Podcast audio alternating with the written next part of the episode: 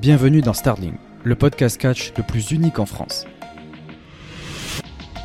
Samy pour Stardom, Miano pour Seedling, à nous deux, on vous ouvre à nos produits respectifs préférés et vous amène dans le monde fabuleux du Joshi, le catch féminin japonais. Bonjour à tous et bienvenue dans ce 50e épisode de Starling, le meilleur podcast Joshi du game en France et même tout court. Et le seul à vous faire découvrir Stardom et Seedling avec passion, comme toujours évidemment. Je suis en compagnie de Miano. Miano, comment vas-tu ?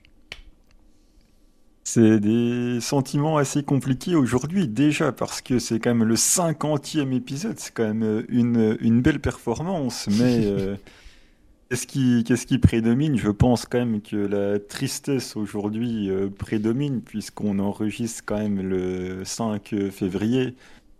Donc malheureusement, on a appris ce matin le décès du coup de Asahi, jeune lutteuse du côté de Hack-l'Ouest quand même, qui a seulement 21 ans. Donc voilà, beaucoup de tristesse. Tu combines à ça aux émotions de la bombe qui est tombée du côté de Stardom avec le départ de Rossy Ogawa. Et ouais, c'est beaucoup de sentiments différents. Moi qui pensais juste... passer un petit moment sympa parce qu'on allait review le pay-per-view de Stardom, et quand je dis petit moment sympa, c'est parce que je l'ai trouvé vraiment bon dans l'ensemble. Donc toi, ce matin, j'étais motivé, j'étais chaud et tout, et on a ça qui nous tombe dessus avec le décès d'Asahi. Donc ouais, c'est quand même des sentiments vraiment très très mitigés et beaucoup de tristesse quand même. Effectivement, bon, on va pas commencer de la manière la plus joviale. Quand même, on l'a été malgré tout pour l'intro, pour démarrer cet épisode, etc. Parce que malgré tout, on reste toujours jovial. Et on le sera même tout le long de cet épisode. Mais juste quand même, et même on tenait à faire quand même ce petit hommage à Asahi. Parce que c'est quand même une catcheuse qui était assez importante dans le milieu du Joshi.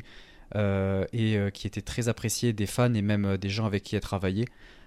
Et qui effectivement était extrêmement jeune, elle était même plus jeune que moi, donc ouais, ça me fait un petit quelque chose honnêtement, mais ouais, c'est comme ça, et c'est des choses qui arrivent, c'est la vie, et puis les choses arrivent comme ça et on s'y attend pas en fait, et c'est assez dur en fait. Ce matin quand je me suis levé, il y a eu ces deux nouvelles qui me sont tombées dessus, et très sincèrement ça n'a pas été la meilleure journée de toute façon, même pour tout, pas que pour ces deux nouvelles-là. Donc ça a été une journée assez compliquée aujourd'hui, sûrement même la pire de l'année pour l'instant. Donc on commence, ça commence, elle est arrivée.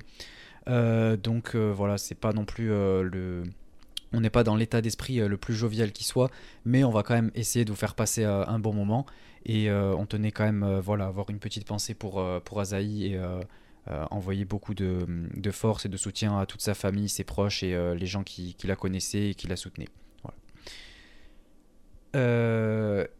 Du coup, ouais, pour ce que tu as abordé par rapport à Rossy, je pense qu'on en parlera un petit peu après avoir review le show. Je pense qu'on va commencer par ça. Comme ça, on aura un peu plus le temps de développer sur Rossy, sur les possibilités, etc. Juste après. Mais dans un premier temps, je vais vous annoncer quand même malgré tout le sommaire de cet épisode. Alors, en premier temps... comme toujours, l'update Starling, dans laquelle je vais vous dire un petit peu tout ce qui s'est passé cette semaine pour le podcast. Ensuite, on fera la review du show Stardom du 4 février, là, le dernier pay-per-view, Supreme Fight. On abordera ensuite cette nouvelle par rapport à Rossy Ogawa. Et ensuite, on fera la preview du prochain show Seedling, qui aura lieu le 11, c'est ça, Miano ? Tu me prends de court, c'est mardi. Est-ce que c'est le 11 ou le 12 ? Le 13, visiblement. Ok, bon, ok. Attends, laisse-moi vérifier, j'avoue que là, c'est le 13. Tu m'as pris par surprise, mais normalement, Seedling, je connais mes classiques, donc c'est bizarre, je suis quasiment sûr que... Bah, tu vois, non, mais c'est comme quoi les nouvelles nous ont retourné un coup quand même, mais... Ouais, non, mais si c'est mardi prochain, c'est le 13. Oui, c'est bien le 13. Malgré tout, je reste quand même assez lucide sur ma compagnie de cœur, quoi. Ok, donc on parlera de ça. Même s'il n'y a pas toute la carte qui est sortie, on va quand même aborder les matchs de tournoi. Ah oui, c'est l'essentiel là. Ouais, on va aller droit au but. Ensuite, on fera l'actu Joshi. Moi, je vais parler de Diana, des deux shows Diana qui vont avoir lieu là bientôt. Et toi, Miano, c'était Purgy et Wave, c'est ça? Non, Wave et un peu de JTO. Ah, pardon, JTO, ok. Ah, mais attends, j'ai pas pris l'image de la JTO, je crois. Je sais plus, bref, bon, c'est pas grave, ce sera pas sur le visuel. Et ensuite, la recommandation de match, évidemment. Donc, il y aura la nôtre et celle des abonnés. Et on terminera par la FAQ de la spéciale 50 épisode. Oh, putain, je me suis perdu dans ce que je disais. La FAQ spéciale du 50e épisode. Voilà, j'arrive à parler quand même. Donc, ouais, je pense que ça va être assez fun. Et ça va être un épisode assez chargé. Enfin, fun, oui et non, parce que oui, y a quand même des choses à débattre. Mais je pense que ça va être intéressant.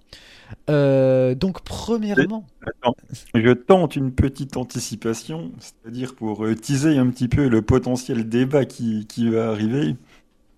On le risque de faire un petit teasing, mais le prochain débat, du coup, le numéro 4, notre fameuse table ronde avec Pip Emre et un invité, est normalement prévu samedi soir. Reste à voir quand on pourra la sortir, mais si tout se passe bien, on en discutera également tous ensemble autour d'une table ronde samedi. Parler un petit peu de l'actualité Stardom avec Rossy qui s'en va, donc voilà, petit teasing. Et ouais, si tout se passe bien et qu'on n'a pas de malentendu de dernière minute, ça devrait bien avoir lieu, soyez prêts. Effectivement, et d'ailleurs si vous voulez vous joindre à ce débat, vous pouvez à travers le Discord, on a mis une petite invitation, vous pouvez tout simplement dire que vous êtes intéressé et on vous départagera si jamais il y a pas mal de monde, comme on a fait pour les derniers, donc si vous êtes intéressé, n'hésitez pas à tenter votre chance pour participer. Voilà. Donc je commence avec l'update Starling, voilà ma nouvelle rubrique préférée. Non, en vrai, je voulais juste revenir sur le fait qu'on a uploadé la dernière réaction live, la numéro 27. C'était Chanyota contre Rina Yamashita et c'était un match, oh là là, c'était spécial. Mais bon, il y avait Rina Yamashita, donc moi j'étais content quand même de faire ce match. Et ensuite, il y a la review TJP que j'ai enfin sortie. Voilà, donc pour tous ceux qui sont intéressés, vous pouvez m'écouter pendant 30 minutes à parler de TJP du show Tokyo Joshi Pro 24. Et ouais, j'aborde pas mal de trucs avec le match fun entre Shoko et Misao, le gros match de Wakanawara dont on parle beaucoup dans le Discord, ce main event qui était super, bref. Donc ça peut être intéressant si jamais vous aimez TJP. Vous pouvez aller faire un tour du côté du Patreon. J'y penserai. De quoi ? Aller faire un tour pour écouter ça, j'y penserai. Ben ouais, en plus, moi je veux savoir ce que t'en as pensé. Et en plus de ça, aussi bientôt, enfin genre ouais, dans quelques jours, je sais pas encore quand, peut-être demain ou après-demain, quand même, je vais sortir la review de Diana parce que je l'ai enregistrée, j'ai juste à la sortir. Donc elle va sortir. Et celle-là, Miano, je veux que tu l'écoutes quand même. Non, en plus. Avec le main event Unagi contre Haruki Omezaki là. Ouais. Je vais juste écouter faire la review du match où il y avait Makoto et Ayame Sasamura. Ouais. Mais écoute ce que je dis de ce match, tu verras. Mais ouais, je vous sors ça dans la semaine, c'est promis, avec une réaction live évidemment. Donc voilà, donc on arrive à continuer. J'arrive à tenir le cap, donc c'est cool. Et de quoi? Tu m'attires là-bas.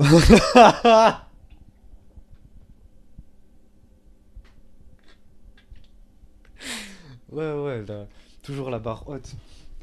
Évidemment, il faut mettre la barre le plus haut possible. Donc, c'est pour ça, on ne perd pas de temps. Et c'est pour ça qu'on va pas perdre de temps pour passer à cette review Stardom. Quelle transition magnifique. Donc, écoutez, on va passer à la review du show Stardom Supreme Fight. Écoutez, let's go. Je mets le petit jingle, il est là. Ah merde, ça c'est Sid, c'est parti. Oui.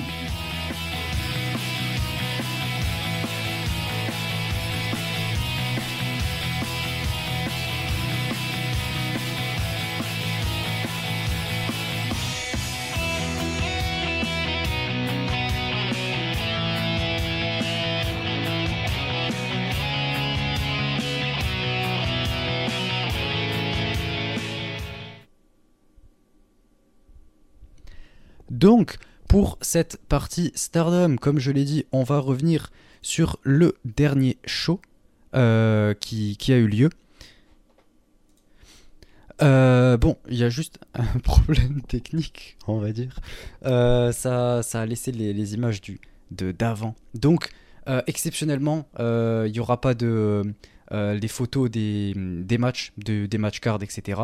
Mais bref, ça change rien. De toute façon, après, il y a celle pour Seedling, etc. Mais juste là, pour la partie Stardom, vous n'en aurez pas. Ouais, il y a pour Seedling, mais il n'y a pas pour Stardom, c'est dire. Mais bref, on ne va pas perdre plus de temps. Donc... Tout fout le temps chez Stardom. Comment ça, on perd du temps chez Stardom? Non, j'ai dit tout fout le camp chez Stardom. Ah. Okay. Ouais. Non, c'est rigolo. Bah, non.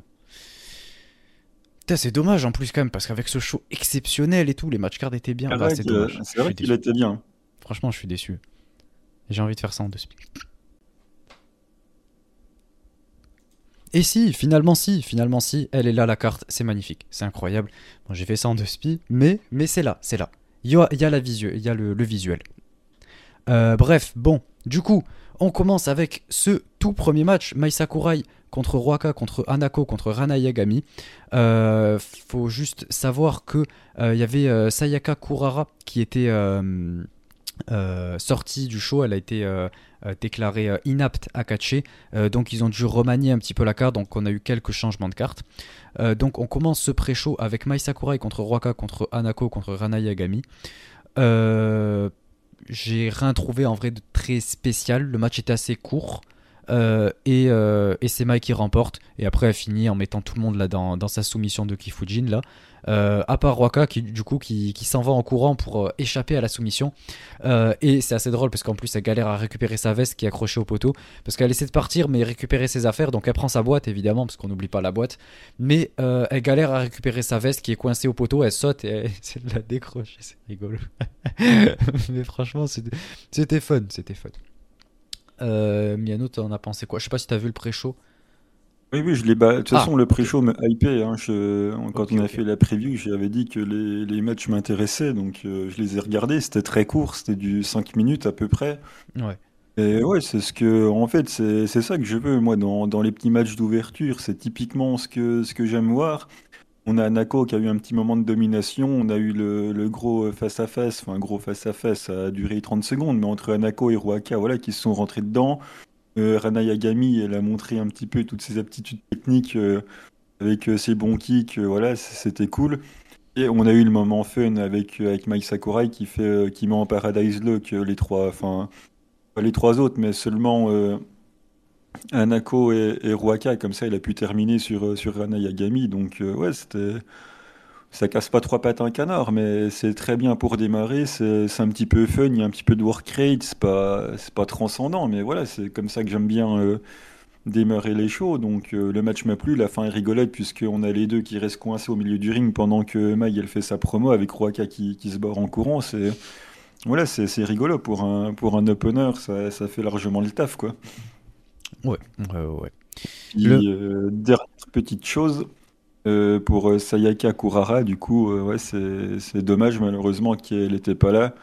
Et pour rebondir sur un petit commentaire YouTube qui nous disait Sayaka Kurara, je la vois bien chez Cosmic Angels, je me dis que ça serait quand même une bonne idée, parce qu'ils ont quand même pas de rookie, pas beaucoup de jeunes, donc ce serait quand même jamais revenu. Donc je pense que c'est le moment, quand elle va revenir, de la mettre quelque part, et moi qui passe mon temps à dire que c'est une très bonne babyface, je pense que ça lui irait très bien en tout cas. Ouais, c'est vrai. En vrai, ouais, pourquoi pas. Surtout qu'en plus, ouais, il n'y a pas Natsupoi. Saori, peut-être que ses jours sont comptés, donc à voir, ouais. Mais en plus, Tam, elle vient juste de revenir et c'était compliqué là, donc il faudrait les relancer, donc ce serait pas mal. Mais du coup, on va passer au match d'après. Un match que tu vas nous détailler, Miano, parce que c'est pas moi qui vais le hyper. Oui.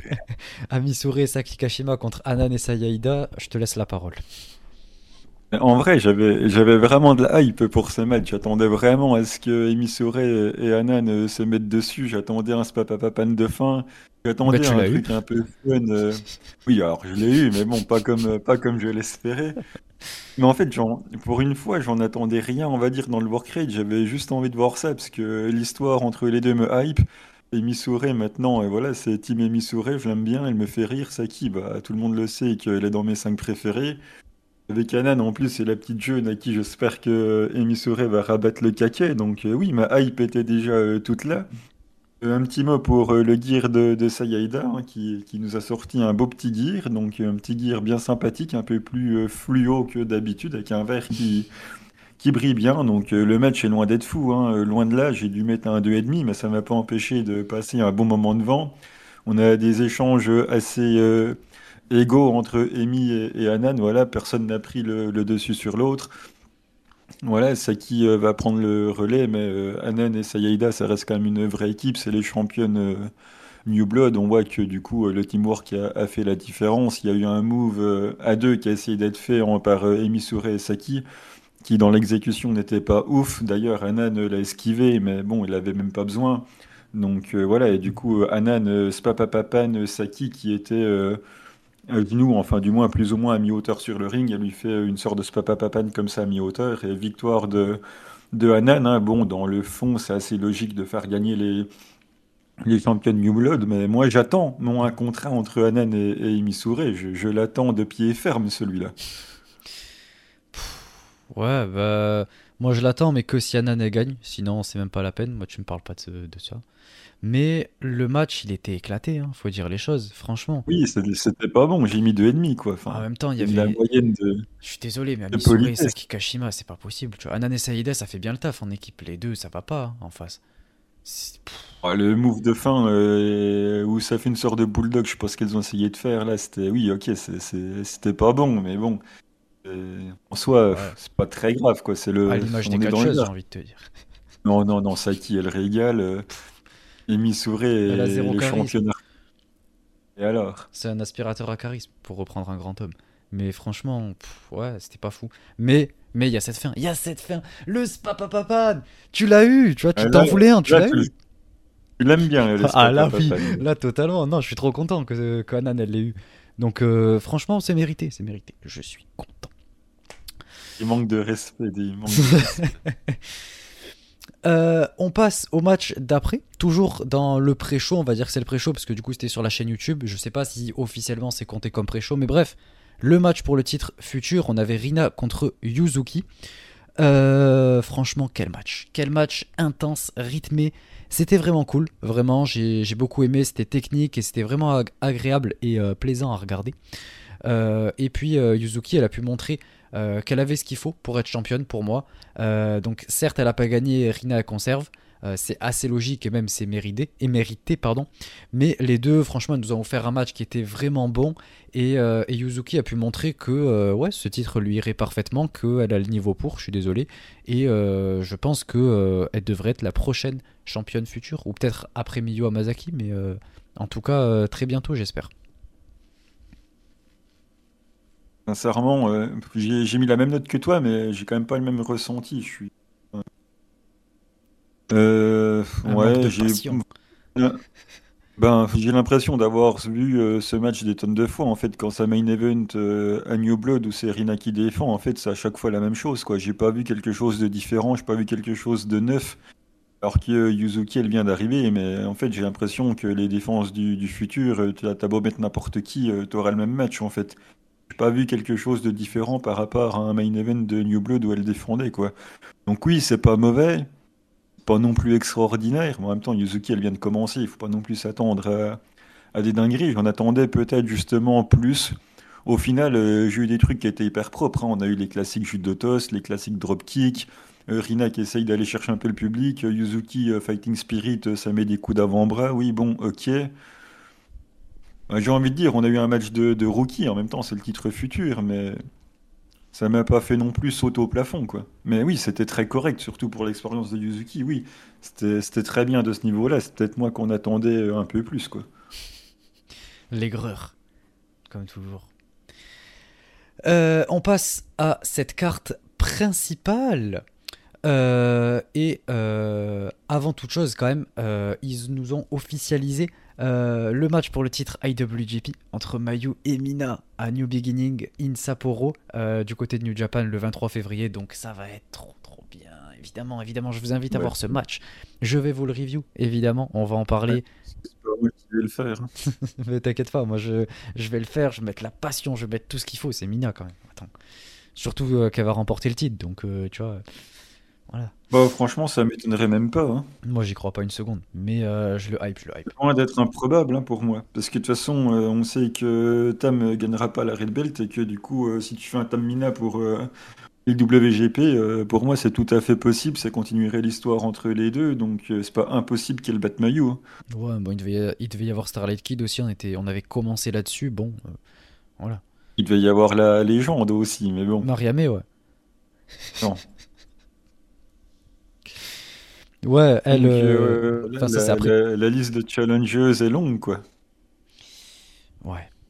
Ah oui, c'est. Ouais, Nanae. Ah oui, je suis confondu avec ce qui se passe après. Ok. Le match tag entre Lady C et Miyu Hamasaki contre Natsuko Tora et Momo Watanabe. Bon. Qu'est-ce que c'était que ce match à sens unique. On a Edotai qui commence direct en fait avec une ascension très forte quoi, sur la pauvre Miyu. Et les deux de Queen's Quest en fait elles se sont fait rouler dessus quoi. Littéralement elles ont rien fait du match, elles se sont fait éclater et Natsuko et Momo remportent, ce qui est logique, mais ouais j'étais un peu déçu de pas en voir plus de Miyu Hamasaki parce que je l'aime bien, je veux la voir faire ses DDT, faire ses trucs et là elle a pas vraiment eu l'occasion de briller, donc j'ai trouvé ça un petit peu dommage. En même temps, heureusement que c'est limite un squash, quoi. On parle quand même de la numéro 1 avec la numéro 2 à égalité, on va dire, avec SLK contre Jobberland de Queen's Quest. Donc heureusement qu'elles se sont fait rouler dessus. Après, c'est Momo, hein, mais le match ne m'a pas intéressé pour autant. Voilà, c'est l'opener, on va dire, du show principal. Un tag qu'on a mis là pour boucher des trous dans la carte, quoi. Donc ni plus ni moins. Après, il y avait quand même un peu de sens dans le match. Miyu Hamasaki, la super babyface qui se fait démonter par les deux heels. En plus, Momo, elle a toujours son petit sourire sadique, là, son petit sourire en coin quand elle s'amuse à faire souffrir toutes les jeunes babyface là, de la compagnie. Donc, ouais, c'est ça c'est toujours soutiens. Un petit peu... Bien sûr, c'est toujours un petit peu amusant, quoi. Tu vois, le petit sourire de Momo en coin, comme ça, quand elle sait qu'elle va faire passer un sale quart d'heure à ses adversaires, les petites jeunes faces, là, oui, c'est... Ça m'amuse toujours un petit peu, mais voilà, en dehors de ça, il n'y a pas grand-chose à en tirer. L'ariat de Natsuko, Ito Denashi Driver de Momo, et puis terminé, quoi. Et du coup, juste après, backstage, on a Natsuko qui challenge pour le titre Strong, donc... Ok. Pourquoi, je sais pas, mais elle dit qu'elle veut challenger pour le titre. Bon, en soi, en fait, c'est juste... Je trouve que ça lui correspond pas qu'à challenge pour un titre, évidemment, let's go, mais pour le titre Strong, je trouve c'est celui qui lui va le moins, quoi. Donc je comprends pas trop l'idée, mais pourquoi pas. Après, je me souviens qu'on avait dit sur le Discord qu'elle était pas crédible, etc. Moi, je trouve que c'est pas vraiment le cas, je trouve que quand même elle est crédible, elle est pas non plus complètement, c'est pas un paillasson non plus, ça reste le leader de Edotai, et elle a toujours cette aura forte et imposante. Ce qui fait que quand elle challenge pour des titres, c'est certes elle qui est l'underdog, malgré son côté heel et tout, mais elle a quand même la crédibilité pour. Donc moi personnellement, ça me gêne pas qu'elle challenge pour un titre et je trouve que ça lui va bien en termes de crédibilité. Et puis franchement, let's go quoi. Son booking pêche un peu quand même, quoi. Donc, quel challenge pour les titres, oui, normal, elle a largement le talent pour le faire, quoi. Mais le problème, c'est pas un manque de talent ou un manque de charisme. Mais le truc, c'est qu'elle est pas bookée comme une numéro 1 d'un clan, quoi. Bah, Edotai, si, c'est juste qu'Edotai perd beaucoup, mais elle prend pas l'épine, quoi. C'est un problème. Oui, enfin, elle accumule pas de victoires importantes, si ce n'est au 5 Star où on nous a flingué l'hype avant même la dernière journée, quoi. Donc bon, c'est quand même assez dommage. Et même la fameuse, elle a rien fait depuis. Hein. Ouais, mais elle s'est pas faite allonger de fou non plus, quoi.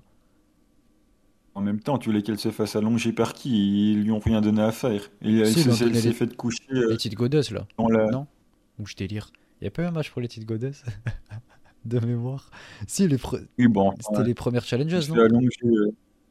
Momo et Natsuko contre Aphrodite, là, oui. Bon. Ouais. Elles avaient déjà jobé pour le match en cage. De toute façon, ce match en cage n'a servi qu'à Utami et à Saya. Hein. Bah, oui. Ça n'a pas du tout bien demandé au taille. Hein. C'était juste là pour faire les paillassons qu'on a mis suffisamment assez solides. Ça n'a même pas non plus servi globalement aux autres de Queen's Quest. Hein. Ça a servi Sakikashima aussi. Ou oui, ça a servi à Saki a posteriori, mais sur le moment, et même si, ouais, on peut dire que Saki est la seule à s'en être sortie de l'histoire, et elle est plus dans le clan, quoi. Donc, En même temps, c'est normal, genre, Oi de Taille, eux, ils avaient. En fait, ça met en avant surtout le gagnant, tu vois, dans le truc. Si Oi de Taille avait gagné, ça les aurait mis en avant à eux, tu vois. Mais Queen's Quest, voilà, ils ont gagné. Ça met même pas Queen's Quest en avant, ça met en avant Sayaka et Utami seulement, quoi. Bon, après, on en avait déjà parlé une tonne de fois, mais. En tout cas, oui, pour Natsuko, bon, c'est pas non plus. Pas incroyable, hein, on se régale pas dans le booking. Hein. En même temps, qu'est-ce que tu veux lui donner de spécial, quoi? C'est pas non plus Utami. De toute façon, on va peut-être lui trouver un autre travail bientôt. Elle sera heureuse. Match suivant. C'était le match de retour de Tam Nakano. Et oui, l'hystérique. Et on va y revenir. Oh là là là. Lily Vinton, hein. Non. C'est pas là qu'on a vu Poi arrive aux commentaires en si, plus. Elle arrive. Oh là là là là, mec. Catchon arrive. Je suis désolé. Même quand elle parle, elle a l'air débile. Non, voilà. Non, mais vraiment. Ah non. Et ça, il y a une époque où tu te serais autocut, hein. Ouais, non, mais ça va. Non, mais parce qu'on en rigole beaucoup dans le Discord et tout, et c'est pas genre au sens premier degré, quoi. Tu sais qu'en plus, il y a tout le monde qui rigole de ça, genre même je vois la communauté internationale et tout, tu vois, sur Twitter. J'en vois des trucs comme ça, des mèmes ou quoi. Oui. Mais quand elle va gagner, le Cinderella et plier sa oreille, ça va toujours vous faire rigoler, ça. Ah non, ça ne fera pas rire du tout. Si je regarde encore Stardom. Ce sera plus la peine de dire, je m'excuse Natchon. Hein. Je m'en fous, je regarderai plus, donc bon. Tu regarderas une nouvelle fête de Rossy. Mais du coup, ouais, on avait Tam et Yuna qui affrontaient Mina Shirakawa, la Vénus, évidemment, avec Waka Tsukiyama. Donc, Inexus V. C'est trop bien. C'est énorme. EXV. Du coup, ouais, on a eu un début Mina contre Tam pour rappeler l'histoire. Oh là là là là, mais chargé d'émotions. On le voit dans leur regard, c'est tout ce qu'on aime, c'est ça qu'on veut. Moi, je veux qu'on me book ça pour le titre World, comme on a eu. Mais que Mina remporte. Mais bref, c'était trop bien. Yunamon, elle brille un petit peu, c'est cool, ça fait plaisir. Quand elle arrive à 1 contre 2, il me semble, elle reprend un peu l'ascendant. Et il y a même Natsupoi qui l'encourage aux commentaires.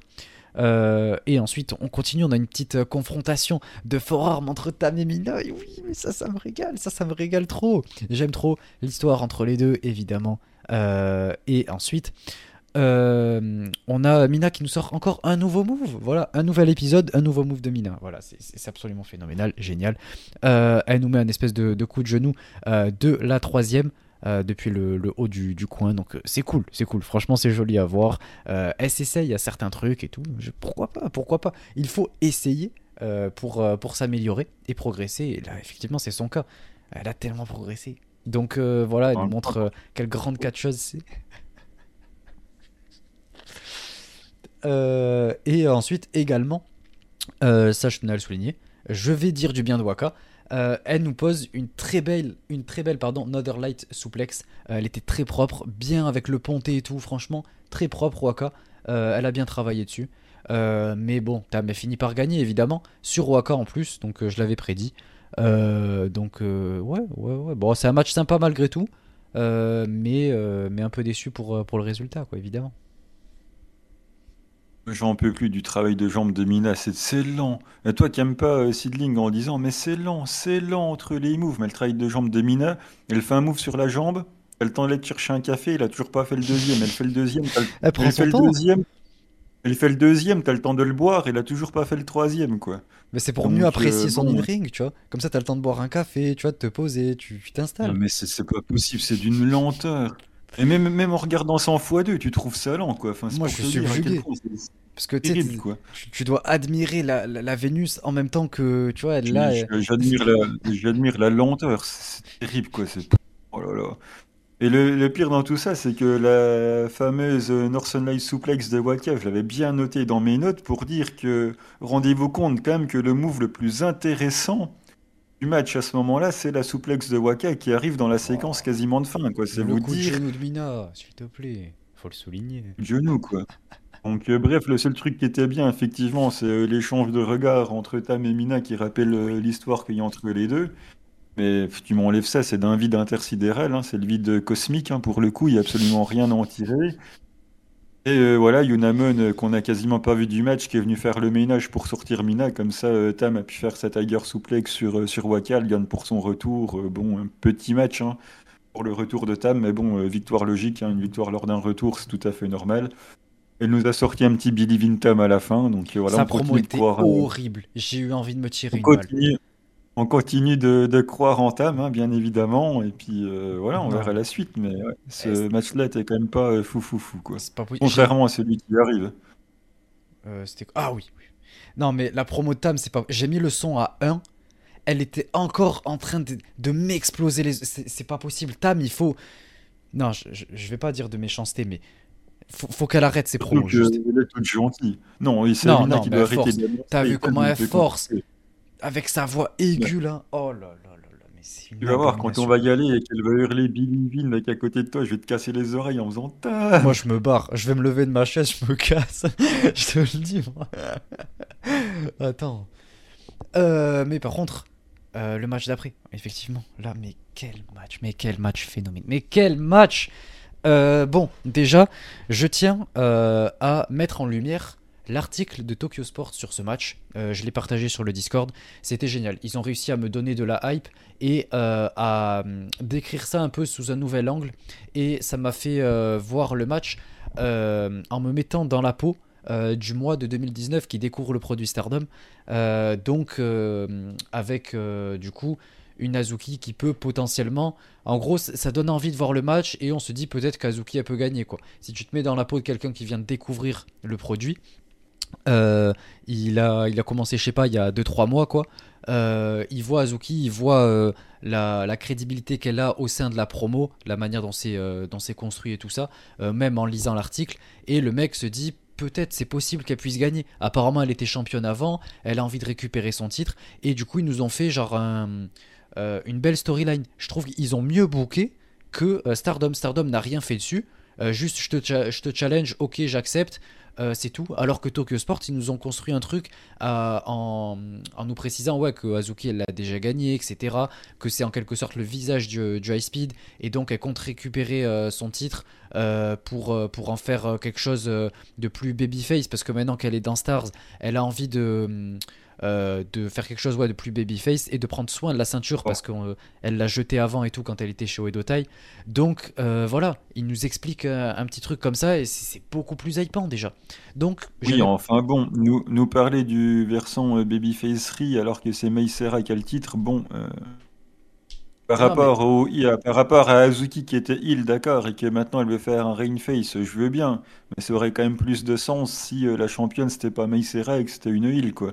Maïsera, ça incarne la babyfacerie, et là tu dis j'avais le titre, j'étais heel, maintenant je le veux pour faire un run de face, bon, ça aurait quand même eu plus d'écho si c'était pas Maïsera en face qui incarne la babyfacerie niveau maximum, quoi. ouais, mais là c'est dans le sens corriger ses erreurs, c'est surtout ça, c'est pas il va y avoir un rain face, c'est pour Oui, non, corriger mais ses erreurs du d'accord, mais passé, quoi. Contre une heel, ça m'aurait quand Oui, même ça aurait paru plus plus d'impact, intéressant, quoi. mais rien que l'idée, je la trouve très intéressante. Donc je tenais à le souligner, quoi. Et du coup, ben, on a eu un match à la hauteur de la hype que j'avais. Même, non, plus, honnêtement. Bon, on a un début High Speed Masterclass. Bon, c'est normal, on a la meilleure catcheuse High Speed de l'histoire du catch face à Meissera, qui est extrêmement douée. C'est la meilleure de sa génération là-dedans, après Starlight Kid. Et du coup, ben, on a des échanges super beaux à regarder. C'est trop plaisant à voir le High Speed chez Stardom. Ça change de chez Seedling, donc c'est très cool. Et on a Azuki qui nous fait des dives à l'extérieur. Elle les enchaîne, elle en tape 3 d'affilée, mais Azuki, elle est en feu, c'est génial, c'est génial. Mais elle revient, elle est incroyable, comme toujours. Azuki, elle suit parfaitement. On a un match qui est chorégraphié, mais d'une manière. Oh là là là là là là là là. Mais c'est du. C'est. J'allais dire du 5 étoiles, mais enfin pas 5 étoiles en termes de notation, mais genre voilà, c'est en termes de qualité, quoi. C'est voilà de la qualité allemande. Non, franchement, non, c'était génial. la manière dont, dont on enchaîne en fait le high speed et ensuite le catch traditionnel, quoi, en gros, les séquences de high speed pour ensuite repasser sur quelque chose de plus traditionnel avec notamment les soumissions et tout, c'était superbement fait, pardon. Les transitions entre chaque séquence et tout étaient super propres, c'était d'une fluidité, c'était wow. Et on a même Azuki qui pousse le crossface, une fois elle le passe, mais Meissera s'en dégage, etc. Et du coup Azuki elle le refait, mais en transformant un peu son crossface, et elle plie Meissera en deux, et Meissera joue super bien en criant la manière dont elle se tord de douleur et tout, c'est super bien fait. Et franchement, elle m'a régalé en tant que babyface. Azuki qui sort un peu ce nouveau move un peu plus agressif pour mettre un peu plus la lumière sur la babyfacerie de Meissera. C'était trop bien. Et ensuite, on termine le match avec plein d'enchaînements de roll-up et tout. Azuki qui essaie de passer là, Azuki Stral, mais qui est contrée. Puis elle arrive à la repasser, mais en fait, elle se dégage. C'est énorme. La séquence de fin est super propre. Parce qu'en plus, elles vont à une vitesse incroyable. Et pourtant, c'est hyper propre et hyper fluide. Donc, génial. Quelle fin. Et ça finit sur un time limit draw, mais c'est génial. Je suis trop content parce que ça protège Azuki, ça protège Meissera, et Azuki a toujours cette crédibilité dans le high speed, et Meissera peut avoir la prétention de dire que elle a draw face à la meilleure catcheuse high speed de l'histoire de Stardom, quoi. Donc franchement, c'est super et je suis super content de ce résultat. Peut-être qu'on va avoir un match retour, mais ça on va y revenir juste après. Miano, t'en as pensé quoi ? La meilleure catcheuse high speed de l'histoire de Stardom, déjà, c'est celle qui a amené le titre high speed dans la promotion. Déjà, c'est pas Azuki, donc bon. C'était juste pour la prise. Non, je ne suis pas d'accord. Bah, tu veux qu'on voit les dingueries de Natsuki Tayu en high speed chez Stardom ? Il n'y a pas de souci. Azuki, elle la fume. En 5 minutes, elle a foudroyé tous ses matchs. La totalité. Ensuite, le match en lui-même est extrêmement bon. Je suis d'accord avec toi. C'est hyper fluide. En même temps, il n'y a pas de surprise avec Azuki et Meissera, hein. Il n'y avait aucun doute sur le fait que ça soit bon. Il y a des petits restolds pour venir temporiser entre deux moments fluides. Donc voilà, tout le rythme du match est super.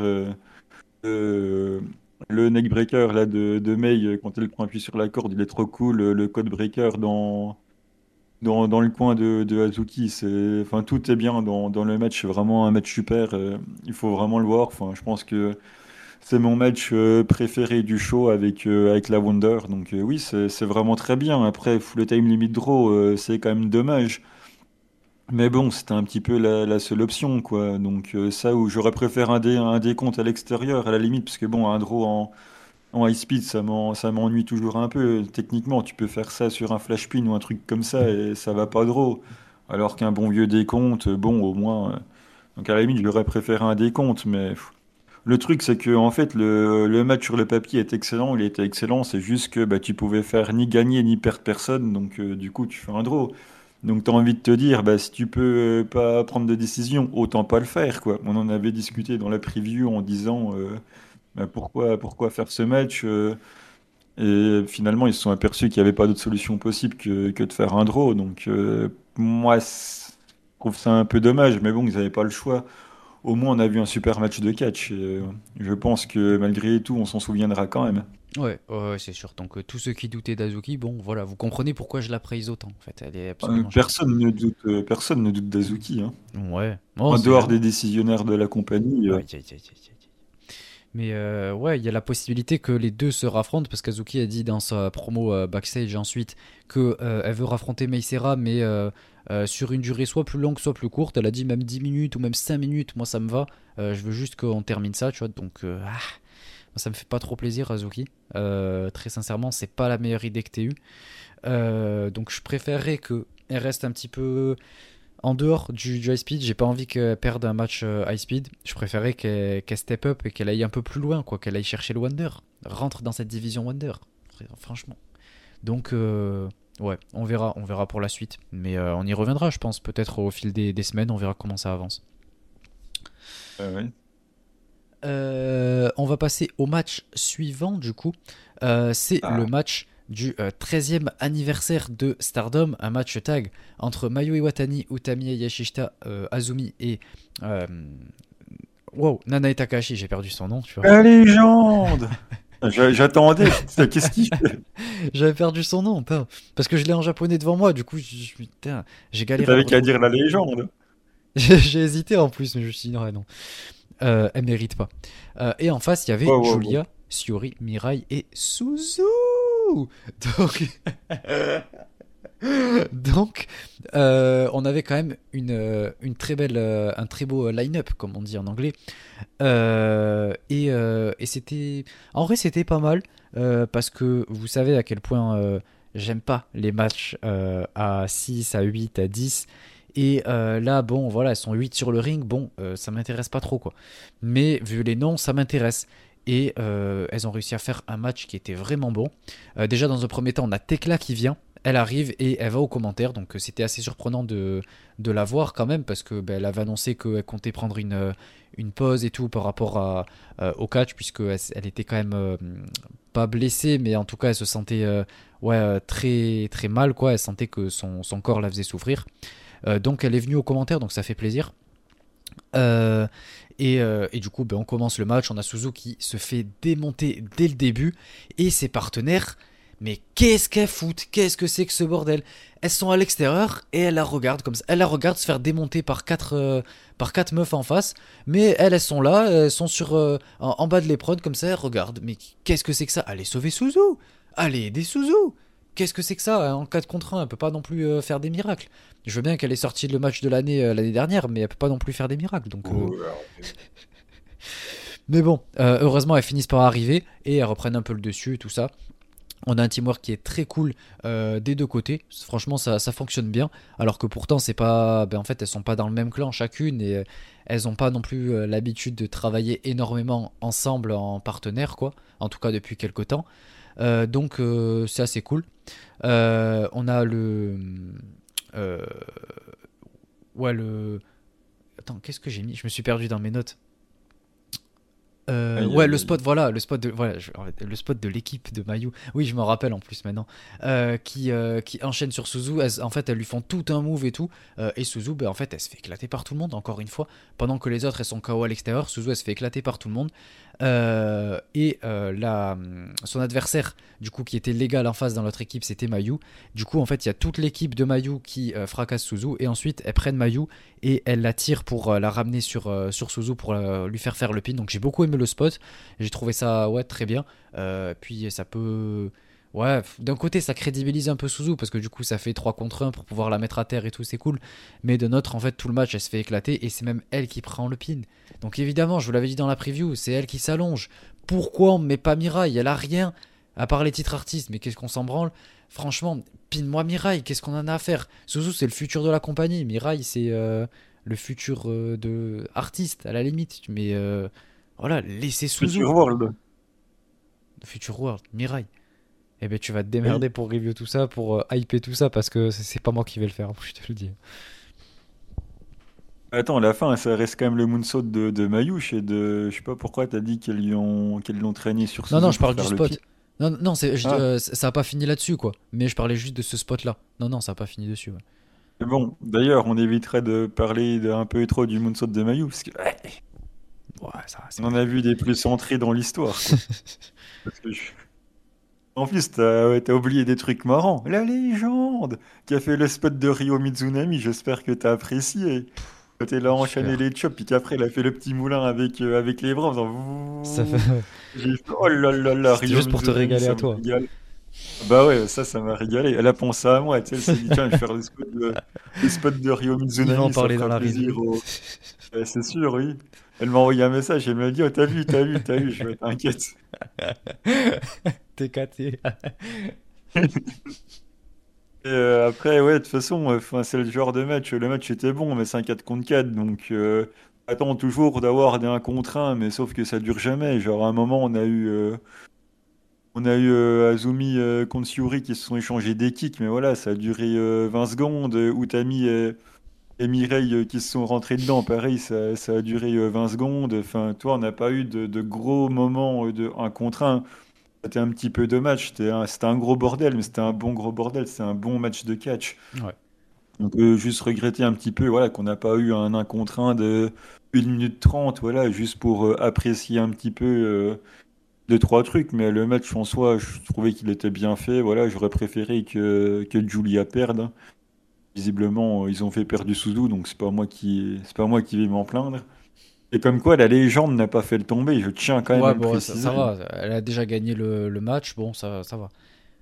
Elle est même pas venue à la conférence de presse. Tu vois, c'est bon. Ouais, normal. Elle aurait pu dire de toute façon, tout le monde va se barrer. Donc... c'est pas fun.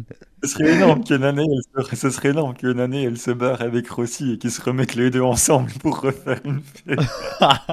Ce serait magnifique. Non, franchement, je suis chaud. Hein. Moi, je signe. Et c'est elle qui va être la première championne, évidemment, parce que bon. Bien sûr. Ouais, bah oui. Comme à chaque fois qu'elle a créé une fête. Ouais, bah oui. L'égocentrisme. Pas normal. Bah non. Du coup, on enchaîne avec le match d'après. Starlight Kid. Le Wonder. On avait Saoriano qui défendait contre Starlight Tokito. Donc, franchement, bon. Quel match. Un des meilleurs matchs de Starlight Kid, évidemment. Un des meilleurs matchs de l'année qui sera, avec le Azuki contre Meissera. Et ouais, là, ces deux derniers pay-per-view, on a eu vraiment que de la masterclass du côté de chez Stardom. On est sur du 4-4-25 sur au moins un pay-per-view, donc c'est très propre, je trouve, et ça fait plaisir, et ce match en fait partie, donc en vrai, ouais, voilà, on a un match qui est vraiment bon. On a Starlight Kid déjà, bon, qui rentre, c'est un peu le seul point négatif, elle rentre avec un gear qui est absolument terrible. Qu'est-ce que c'est que ce gear ? Oh non, je suis pas d'accord. Ah, il est horrible, elle l'a volé à l'Edici, c'est pas possible. Elle lui a volé dans les vestiaires. Pour l'histoire qu'elle a voulu raconter, il est très bien, le gear. Elle a dit que si elle gagnait la ceinture, elle voulait démonter la ceinture. Elle a tout fait une promo en disant voilà, qu'elle voulait démonter le titre, machin. Du coup, elle vient tout en noir. Même les jambes sont en noir. Le masque est intégralement noir. C'est vraiment la Dark Starlight Kid. On dit toujours qu'elle a beau faire ce qu'elle veut, elle aura toujours... un fond de babyfacerie pour quasiment la première fois, on l'a pas vu, surtout avec cette tenue intégralement noire, avec les jambes qui sont toutes cachées et tout. Non, vraiment, pour l'histoire qu'elle voulait raconter, ça fait plus que le travail, c'est vraiment le gear qu'il fallait. En fait, il est moche, le gear. L'idée du noir, c'est bien, mais le gear en lui-même, il est moche. Le pantalon, il était moche. Tu vois, elle aurait pu faire autre chose. C'est un détail, ça. Ouais, non, mais je voulais juste souligner l'idée. L'idée du gear est bonne, vu ce qu'elle voulait raconter. Ouais, bah oui, en même temps, c'est normal. C'est Starlight Kid, elle a toujours des bonnes idées pour faire ce genre de choses. Turn sur Mayu n'en était pas une bonne, par exemple. Bah si, regarde. Maintenant, elle a un match pour le titre Wonder. Alors que Mayu, c'était quand son dernier ?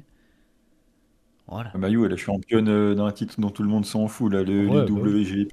Même Starlight Kid, elle s'en fout, tu vois. Elle avait commencé une rivalité avec elle, elle a abandonné, elle s'est dit, bon, c'est trop peu intéressant, je vais aller vers le Wonder, tu vois. Ouais, bah. Le match est vraiment très bien. C'était Seedling-esque, le match. Ouais, bon. Ouais, j'ai l'impression d'avoir vu un match de Seedling.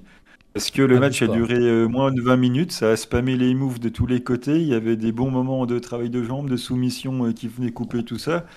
Et tu regardes un match de titre de Seedling, t'as la recette qui est là, c'est à peu près 20 minutes, ça spamme des moves, il y a du gros work rate. Il y a du travail de bras ou de jambes pour entrecouper tout ça. Je te dis, j'ai pas été perdu là. C'est peut-être pour ça que j'ai autant aimé le match, mais j'avais vraiment tout ce que j'avais. Et en plus, alors là, il faut qu'on change la carte du bingo, que ce soit dans la Wonder ou dans le main event. Où sont les spots de la rampe ? Il y en avait pas. Et pourtant, c'est tout de suite elle à l'extérieur. Mais immédiatement, c'est remonté. Ça a fait le moonsault à l'extérieur ou un truc comme ça. Et on se dit, allez, on est déjà dehors, mais toi, ça y reste pas, ça revient tout de suite, quoi. Le bingo 2024, il faut changer les cartons, là. C'est plus la Stardom qu'on a connue ces dernières années, là. En vrai, ouais, c'est cool de voir ça. Franchement, plus de spots de rampe. Mais Saori, elle a vite oublié sa jambe, quand même, je trouve. Hein. Ça a pas non plus... bah après, parler de ces lignes avec Saori Anou, bon, c'est vrai que c'est toujours compliqué, quoi. Ah, d'ailleurs, on a eu beaucoup de trucs de nocelles, des séquences et tout. Enfin, beaucoup. On a eu quelques-unes et très sincèrement, ça m'a pas vraiment dérangé. J'ai bien aimé la manière dont c'était fait et tout. Et à ce moment-là du match, je trouve que c'était propre. Disons que tu peux que t'y attendre quand tu vois que même pas au bout de 5 minutes, ça s'enchaîne les German, sans que ça s'arrête, tu te doutes que ça va globalement ressembler à ça, quoi. Ouais. Et même, en plus, vers la fin, il y a Starlight Kid qui enchaîne ses 3 Tigers et t'as Saori qui kick out. En vrai, je l'ai un peu mal pris. Mais en fait, il y a la troisième qui est faite en rub break. Donc, ça rattrape un peu. Et puis, ça ajoute un côté épique avec le côté un peu Starlight Kid qui est underdog. Certes, mais genre underdog sur le papier quoi, du match. Donc, ça fait qu'elle doit vraiment en faire encore plus pour pouvoir battre l'actuelle championne. Et j'ai trouvé ça intéressant. Donc, certes, ça se dégage de 3 des finishes de Starlight Kid. Mais de quoi? C'est la mode hein, de mettre le pied sur la corde quand tu prends les finishes, et la deuxième fois que Stardom Ça, j'aime bien. nous le sort. Ouais, moi j'aime bien, mais une fois de temps en temps, là ça a l'air d'être la nouvelle mode, donc à voir si À la on place continue de, là-dessus. à la place de la rampe. Là, c'est ça, on va changer dans le bingo, cassage rope break plutôt que spot de la rampe, mais ouais, j'ai bien aimé, ça rajoute un peu de frustration de montrer que Starlight Tokito n'a jamais été aussi proche de gagner, donc mais vraiment c'est très bien, c'est impossible de faire du play-by-play tellement il y a des souplexes, en veux-tu, en voilà. À la fin, on a eu le droit à un très gros temps tendre qui était fait assez bizarrement d'ailleurs, il a pris beaucoup de hauteur, enfin, c'est pas le même temps tendre que d'habitude, j'ai trouvé après... terminé, voilà, 18 minutes, c'est ce qu'on veut, c'est dynamique, il y a du gros move, il y en a de partout, il y a des petites séquences de soumission qui sont intéressantes, ouais, franchement, ça a plus que fait le café, et voilà, j'ai mis un bon 4, je suis quand même assez satisfait, quoi. Ouais, bon après elle perd, mais je m'y étais préparé, je m'y attendais, donc même pas surpris, même si ça m'a quand même fait un petit... Mais... Ah, ça fait mal, quand il y a eu le 3e compte, bon, c'était dur. Mais voilà, je m'étais préparé. Derrière, on a un match qui est super. Donc voilà, malgré tout, je suis quand même satisfait. Moi, je pense qu'on va quand même attendre de voir le Cinderella. C'est possible que SLK le gagne, re-challenge. À moins que ce soit pour Poi, on ne sait pas quand elle revient. À voir, je pense que c'est pas fini pour Starlight Okito. J'espère en tout cas. Et on finit avec le main event. Le main event, le match pour le titre World. On avait Maika contre Sayaka Mitani. Et je vais vous dire quelque chose, j'ai beaucoup aimé ce match. Franchement, enfin beaucoup. J'ai quand même vraiment bien aimé ce match. C'était beaucoup mieux que ce que je pensais. Et on a eu exactement ce que j'attendais avec ce côté force contre High Fly. Donc on s'y attendait et ça a été très bien fait. J'ai beaucoup aimé. On a notamment...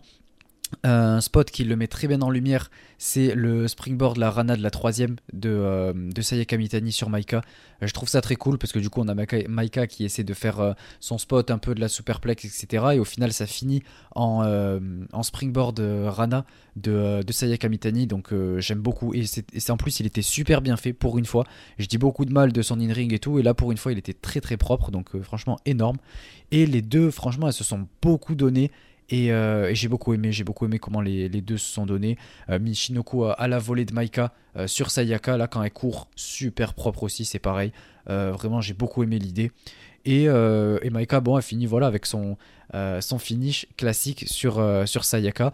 Mais c'était un match vraiment bon. Et j'étais très surpris de ce qu'elles nous ont proposé. Et franchement, j'ai beaucoup apprécié. Donc, pour une fois, voilà, j'en dis du bien des deux. Et le train Maika est-il lancé ? En tout cas, c'est bien parti pour, donc on va voir. Ben, oui, c'était bien. Je trouvais ça quand même un peu en dessous de la Wonder et du High Speed. Ouais, évidemment. Ça ne veut pas dire que c'était mauvais, c'est juste que j'ai vraiment trouvé plus de choses dans le High Speed et la Wonder. Et puis bon, avec le recul, ça reste quand même une première défense assez logique, parce qu'en dehors de la storyline générationnelle que Stardom nous impose, si on recule un peu, les deux, elles ont quand même pas mal d'histoires. Il y a eu le titre futur, elles se sont affrontées dans le Cinderella pour la Wonder. Bon, après, ça c'était en 2022 et un peu avant, donc ça commence à remonter. Mais malgré tout, il y a quand même un passif entre les deux qui est assez important. La Wonder, ça avait quand même duré 25 minutes, le bazar. Là, ça en a duré que 22, c'était un petit peu moins. C'est pas pour me déplaire, parce qu'une demi-heure, j'aurais vraiment trouvé ça trop long. Mais le match est cool, oui, on a les monkey flips de Sayaka. Ça commence d'ailleurs direct avec ça, quand elle dive à l'extérieur. Et là, j'en reviens à ce que je disais. Étrangement, ça remonte directement sur le ring. Donc, bon, c'est pas plus mal. Après, voilà, Maika essaye d'être un peu arrogante, de donner des petits coups de pied pour provoquer. Et du coup, il y a Sayaka qui essaye de répondre en faisant une séquence un petit peu en high speed. Donc voilà, pourquoi pas Fighting Spirit, high speed contre Maika qui essaye de provoquer un petit peu. Voilà, on essaye de nous raconter un truc. Bon, c'est pas mauvais. Maika attrape Sayaka qui était sur la troisième corde pour faire son classique spot de la superplex. C'est assez normal. On a Sayaka qui nous a tenté de teaser le Phoenix Splash. Elle est montée sur la troisième corde en se mettant au dos au ring. Donc voilà, on sentait le teasing du Phoenix Splash. Maika la réceptionne pour lui faire une running powerbomb à la Himeka. Donc ouais, petit clin d'œil à Himeka, ça fait toujours plaisir. Le contre du Michinoku en roll-up de Sayaka, c'était cool. Non, franchement, le match est bon, hein, j'ai aucun souci avec le match. Bon, après, voilà, il a fallu deux Michinoku pour que Michael gagne. Sayaka se dégage du premier. Comme je l'ai toujours dit, ça ne me gêne pas. C'est un match pour le titre majeur en pay-per-view. Il faut que ça se dégage du finish.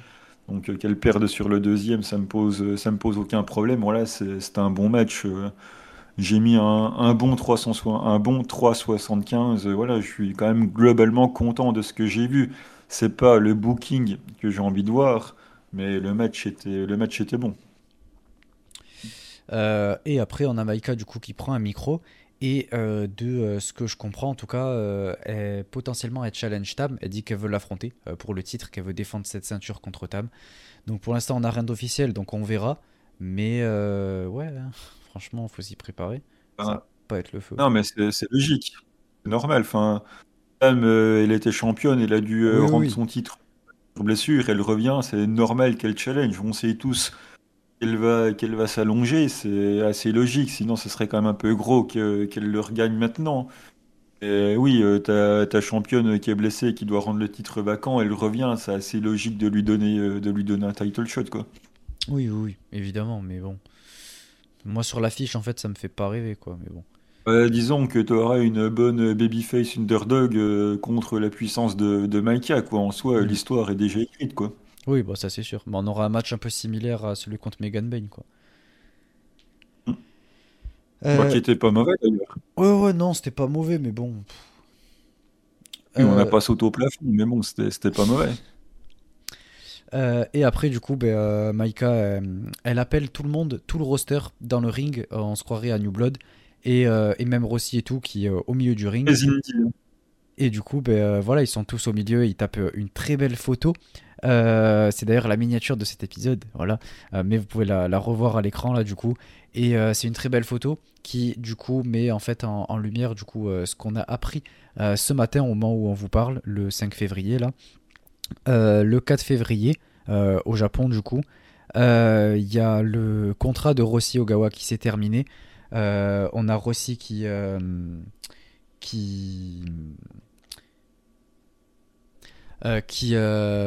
son contrat qui est terminé. Apparemment, il y aurait eu des problèmes en ce qui concerne le booking, la gestion de la compagnie, etc. Et notamment en fait Bushiroad, la manière dont il gère la compagnie, ça allait pas à Rossy. Et chaque fois qu'il essayait d'émettre des idées, etc., Rossy a toujours refusé. Et d'ailleurs, ça n'a pas plu aussi à beaucoup de catcheuses qui sont du côté de Rossy et qui ne sont pas du tout d'accord avec la manière dont elles sont traitées, gérées. On se souvient notamment avec cette histoire du nombre de shows, par exemple, avec le 5-star qui était extrêmement long, etc. On vous en avait parlé. Mais du coup, voilà, il y a beaucoup de décisions qui sont contestées, que ce soit de la part de Rossy ou même des catcheuses en elles-mêmes. C'est juste que les catcheuses ne peuvent pas dire grand-chose parce que risquent leur taf derrière, quoi. Et même leur popularité, ce genre de choses. Il y a quand même Julia du coup qui a pris les devants il y a quelques mois, de toute façon on l'avait abordé, mais du coup ça fait un peu écho à ça parce qu'elle parlait de certains trucs qui allaient pas trop dans la compagnie et tout, mais on n'avait pas trop d'idées, et là du coup quand même ça nous permet de voir un peu plus et du coup ouais, il y a beaucoup de catcheuses qui sont d'accord. Et donc, ça pourrait apparemment, bon après encore une fois, c'est d'après le Wrestling Observer Newsletter là, il pourrait y avoir des catcheuses qui suivraient Rossy, du coup Rossy qui est parti, donc on pourrait avoir beaucoup de catcheuses qui lui sont loyales, qui partiraient pour le suivre. Donc potentiellement en fait on part sur un très gros changement du côté de Stardom, une grosse perte dans le nombre de catcheuses qui vont partir, je pense. Et moi ça m'inquiète beaucoup pour la suite, parce que je pense que ce qu'on va avoir c'est toutes les catcheuses qui sont un petit peu là depuis le début en quelque sorte. Bon, peut-être pas toutes, je pense qu'il y en a quelques-unes qui vont rester, mais il y en a beaucoup qui vont partir. Et ça va être très compliqué. Je pense que beaucoup vont rester aussi pour le chèque qu'on va leur proposer, parce que je pense qu'elles vont être très très bien payées et que ceux de Bushiroad vont faire en sorte qu'elles restent de leur côté, quoi. Mais je pense qu'il y en a qui sont bien fidèles à Rossy et qui vont le suivre. Je pense à des Momo Watanabe, des Sakikashima, etc. Je pense qu'elles, c'est certain qu'elles resteront pas et qu'elles préfèrent suivre Rossy, quoi. Donc voilà, c'est quand même une sacrée news. Et on va pas se mentir, voilà, ça nous a, enfin moi en tout cas ça m'a beaucoup impacté et ça m'inquiète pour la suite de la compagnie que je suis depuis longtemps. Et là en fait c'est en train de prendre une toute autre envergure. Je développerai un peu plus après sur mes spéculations, parce que je pense que tu vas le faire, Miano. On va surtout en parler beaucoup samedi, donc je vais pas trop m'étaler maintenant. Moi, enfin il y a... Pour faire vite, déjà, on suppose que, oui, effectivement, on a vu des rumeurs comme quoi il y a des catcheuses qui allaient suivre aussi, on va dire, les anciennes, machin. Quand on voit des anciennes qui sont mal bookées, on peut penser à Azuki, à Momo, Natsuko, Tora. J'ai envie de te dire, quand même, Bushiroad, ça fait quand même un moment qu'ils sont là, hein, 2020, c'est bien ça. Donc, il y en a beaucoup qui sont arrivés à partir de là. Toutes celles qui sont arrivées à partir de là ont été quand même extrêmement bien servies. Donc il y en a beaucoup qui sont arrivés sous Bushiroad et qui ont été plus que bien servis dans le booking, qui n'ont pas forcément une loyauté à rendre à Rossy absolument incroyable, hein, parce que franchement il reste qui de la Stardom avant que Bushiroad les rachète? Il n'y en a pas tant que ça. Et bah, dans le lot il y aura Mayu, dans le loup dans... Oui, mais bon, c'est pas avec ça que tu construis les têtes d'affiche d'une future promotion, quoi. Natsuko. Oui, certes, t'as Natsuko, pas des têtes d'affiche, mais... Parce que regarde, est-ce que SLK et Azumi vont prendre le risque de partir? Franchement, honnêtement, je pense pas. Starlight Kid, je pense pas, parce qu'apparemment... Même pas ma paye dessus, hein. Honnêtement, ouais, parce qu'en fait, Starlight Kid, oui, apparemment, il y a des gros plans pour elle. Je pense qu'elle va rester, surtout si on lui promet un joli petit chèque. Azuki, pareil, enfin, je pense surtout à mes catcheuses préférées, parce que c'est les premières qui me sont venues en tête, évidemment, mais... je pense que de ce côté-là, j'ai pas à m'inquiéter là-dessus, mais même en fait, je vous dis, je regarde pas pour 3-4 choses en fait, donc 5 en l'occurrence, 4 plutôt. Mais voilà, donc en fait, si je perds la moitié du roster de celles qui sont là depuis un moment et que j'ai pu suivre depuis des années, etc. En plus, avec un produit qui va être totalement différent, on part sur une toute autre... Parce que là, ils ont toute leur liberté, quoi, Bushiroad. Ils peuvent faire tout ce qu'ils veulent. Déjà que niveau booking, j'avais du mal. Alors là, en fait, ouais, je sais pas ce que je vais faire, quoi. Il va y avoir que des trucs que j'aime pas. Et en fait, on va garder, en fait, toutes les choses négatives que j'essaie de pointer du doigt dans les épisodes. Mais en fait, ça va être le cœur de la compagnie, quoi. Donc... Si jamais... Ah, c'est déjà le cas. Bah, il y a quand même quelques trucs qui m'intéressent. On arrive quand même à m'intéresser sur des trucs et tout. Et là, j'ai peur. Honnêtement, j'ai peur. Et ça m'inquiète. De toute façon... Vas-y.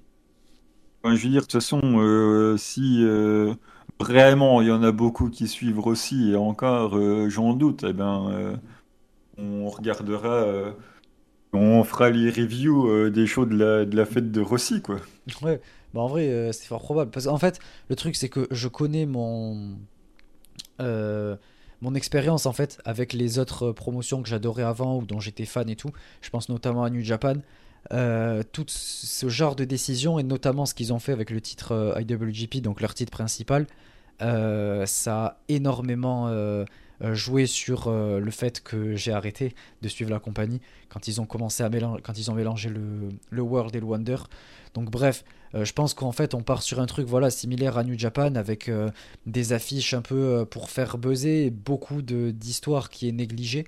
Donc moi ça me pose un peu souci, et On en a les prémices depuis quelques mois. D'ailleurs, dans les rumeurs qui sont sorties, on apprendrait que les mecs qui géreraient ça n'ont aucune expérience de booking. J'ai envie de dire, ça fait 6 mois qu'on s'en plaint du booking de Stardom. On a déjà eu un aperçu, quoi. Quand on passe notre temps à dire que derrière la Wonder, il y a que dalle, bon, bah, si c'est les mecs qui ont déjà commencé à booker, oui, effectivement, on a bien vu qu'il manquait quand même quelques trucs. Après... moi je dis de toute façon, on en parlera samedi, donc on va faire nos hypothèses samedi. Moi j'ai vraiment hâte de voir qui va partir, ça m'inquiète aussi beaucoup pour l'Indy parce que, admettons que ça fasse 50-50, faudra prendre des catcheuses des deux côtés, donc ça, du coup ça va sentir pas bon pour l'Indy, parce que l'Indy repose quand même sur 5 ou 6 freelance, si tu les signes, voilà, ça va être problématique, il y aura plein de choses à aborder dans le débat de samedi que je vous invite à écouter. Et puis de toute façon, même si ça split, nous de toute façon on sera encore là, on parlera de Stardom, de la fête de Rossy, de Seedling, on gardera notre titre de numéro 1 dans le Joshi en France, incontesté et incontestable.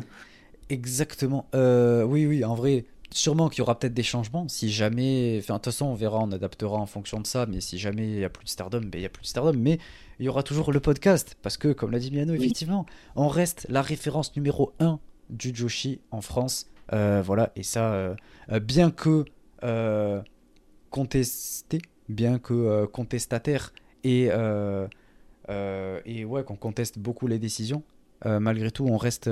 incontestable. Ça a zéro sens. Vous voyez ce que je voulais dire, ce que je veux dire. Bref. Passion. Exactement. En fait, il y a la passion qui est là, et puis il y a notre alchimie, notre côté fun, etc. qu'on essaie de mettre en avant, tout ce qu'on a construit. Donc on va pas abandonner pour si peu, enfin quand même. Mais tu vas pas abandonner EXV, NexV, là, je sais pas comment ça s'appelle là. Ouais, mais en comment vrai, il s'appelle ton plan là? EXV, Nexus. Mais tu vas nous rire. Voilà. Ouais, parce qu'on me disait mais toi, de toute façon, tant qu'il y a Mina dans la compagnie, c'est bon. Non, honnêtement, Mina, je l'aime beaucoup, j'ai pas besoin de développer plus. Enfin, je peux le faire, mais ça durerait des heures. Non, merci, c'est bon. Mais oui, moi, c'est pas ça qui va me rattacher à la Stardom en elle-même, quoi. Donc, si jamais j'arrête Stardom, je continue de regarder juste les matchs de Mina, quoi. Mais je vais pas vous faire une review d'un show entier alors que j'ai vu juste le match de Mina. Et encore, sûrement que je m'en lasserai. Non. Vous me l'effrayez, moi, il n'y a pas de soucis. Mais c'est pas grave, moi je serai là pour parler de Diana. Lol. Du coup, bon, voilà, on va passer à la partie de Miano. Miano, il va être content. Oui, c'est digne. Ouais, donc, attends, je remets juste la photo de l'épisode pour pouvoir lancer le jingle. Voilà, allez, c'est parti.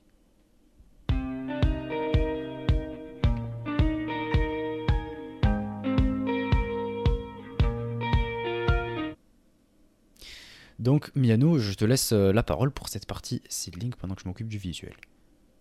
Oui, donc, du coup, le show est bien mardi, hein, avec la deuxième partie du tournoi pour le bloc B, le tournoi par équipe, puisque les titres sont vacants, je ne vais pas y revenir, j'ai déjà assez développé à ce sujet.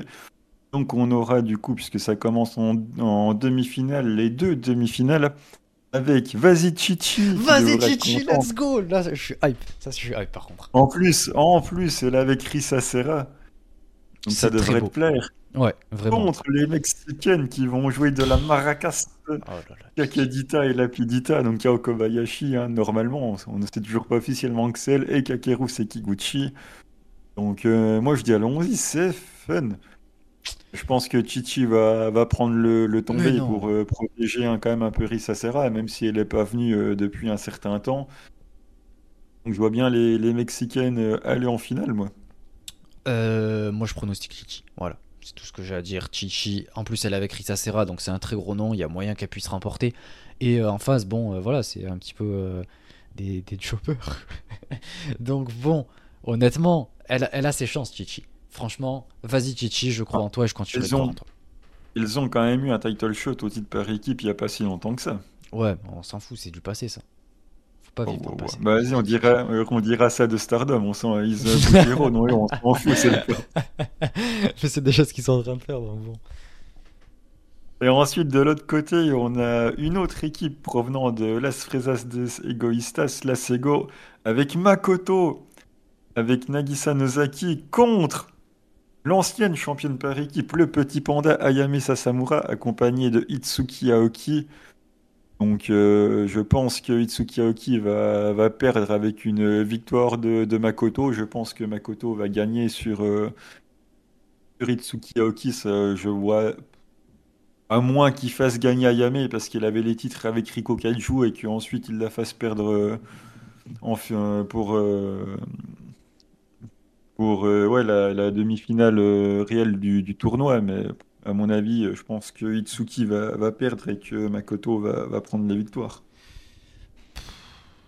Ouais. Ouais, je pense. En vrai, il y a de fortes chances que ce soit Makoto, on va pas se mentir, hein. Ça me fait pas kiffer, mais évidemment que j'ai pronostiqué Makoto. Celle qui est bookée comme ça pour l'instant, il y a juste à voir ouais, son booking actuel. Bon, voilà. Et donc, ça nous ferait une demi-finale entre du coup Makoto et Nagisa Nozaki contre Kakadita et Lapidita. Et je vois bien en finale du coup Makoto et Nagisa Nozaki. Ouais. Moi, je vais dire Chichi en finale. Voilà, qu'est-ce qui se passe? Et sérieusement? En vrai, j'ai envie. Non, en vrai, non, j'y crois pas. Pour la finale, ouais, il va y avoir Makoto. En vrai, c'est l'équipe de Makoto et en face, sûrement, ouais, Veni, un truc comme ça. Enfin, ouais, ils sont déjà en Bah, finale, mais. ça me paraît assez logique que les membres de la Sego se retrouvent en finale, puisque de l'autre côté, on a Veni et Mayayuki qui sont membres de la Sego. De l'autre côté, il y aurait Makoto et Nagisa Nozaki, membres de la Sego également. Donc, ça me semble assez logique. On a une finale entre la Sego. Je sais pas si c'était le plan initial, parce que Arisa Nakajima s'est blessé dans le tournoi, vu qu'il était avec Sari. Et là, du coup, avec ce paramètre à prendre en compte, à mon avis, la finale naturelle est trouvée. Ouais, bah oui, en vrai, ça ferait l'histoire, etc. Ça fait sens, quoi. Et je pense que Vixo Shinjuku, on aura deux autres matchs, mais bon, on les a pas encore annoncés. C'est dans une semaine, donc il y a le temps de voir. Le temps de voir venir, on verra si on fera un épisode avant ou pas, sinon c'est pas grave. Là, on a fait le plus gros, vu que le plus important c'est le tournoi, donc l'essentiel est fait. Ouais, c'était surtout ça qu'il fallait aborder, quoi. Donc, de toute façon, on fera la review ouais, du show complet, malheureusement. Mais avec grand plaisir. C'est tout. Est-ce qu'il y avait autre chose à aborder pour Seedling? Eh bien, non. Si tu veux faire la pub. Après, la pub de mon acheter le compte show. Seedling. Non, ouais, aussi, si tu veux. Tu acheter le show. Ben oui. Bah, de mon compte Seedling. Et oui, ça fait quand même 2 ans. Ça fait 2 ans que je suis le general manager, hein. Ou non, le community manager, comment ça s'appelle Pas en officiel. Anglais, là. Ouais, si, c'est ça. Mais pas officiellement. SCM. Ouais, mais avec l'aval de la compagnie. La compagnie, quand même, qui m'a validé, d'ailleurs. Ouais. C'est beau, c'est beau. Ouais. Merci Seedling, hein, bien évidemment, la famille toujours là, hein. Donc, ouais, acheter le show bah, sur seedling.com, hein, tout simplement. Le lien d'achat devrait sortir, je pense, une semaine avant. Donc, ça sortira peut-être quoi, mardi ou allez, mercredi, jeudi, ça devrait être là. Ok. Et du coup, vous pourrez le regarder en direct ou pendant une semaine, grâce à l'achat en pay-per-view, et sinon ça sera disponible en VOD sur Seedling Movie Plus, hein, au même endroit, seedling.com, 1 mois après la diffusion live du show, donc ça sera du coup disponible ou en live et 1 semaine après à l'achat en pay-per-view, ou le 13 mars du coup sur le Seedling Movie. Eh ben, c'est long quand même pour diffuser un show sur leur network. Bah, en même temps, il y a 1 semaine et la possibilité de les voir en live, parce que Stardom est incapable 3 semaines, de. Elles sont où? Quoi, 3 semaines quoi? Bah, c'est normal, il faut quand même laisser le temps au pay-per-view de faire son travail. Mais pendant 3 semaines, ils font quoi? Bah, ils attendent un petit peu. Ouais, franchement, Aïe, aïe, aïe. Pendant 3 semaines, bon, ils se la touchent, quoi. Au moins, on peut voir le show en live, alors que bah, bon. Aussi chez Stardom. Bon, il faut attendre que Sony rentre à Tokyo, qu'il allume son ordi, qu'il coupe le café, qui promène son chien. Et... Mais non, c'est en direct. D'ailleurs, ils vont faire comment si... Oui, les pay-per-view, d'accord. D'ailleurs, si Rossy se barre avec Sony, les We Are Stardom, tu vas envoyer ton CV pour dire je prends la place de. Je prends, Sony. La vérité, même si j'aime pas, enfin si j'aimerais pas le booking, franchement, je prends. Je leur dis bon, si vous voulez, je vais dire amazing match, Meissera is the new World of Stardom champion. C'est énorme, non, franchement, ouais. Si jamais ils ont besoin, je suis là, Oui. Bon, du coup, on passe à l'actu du Joshi. On va parler un petit peu de l'actualité du Joshi un peu partout ailleurs que dans ces deux compagnies, du coup. Let's go!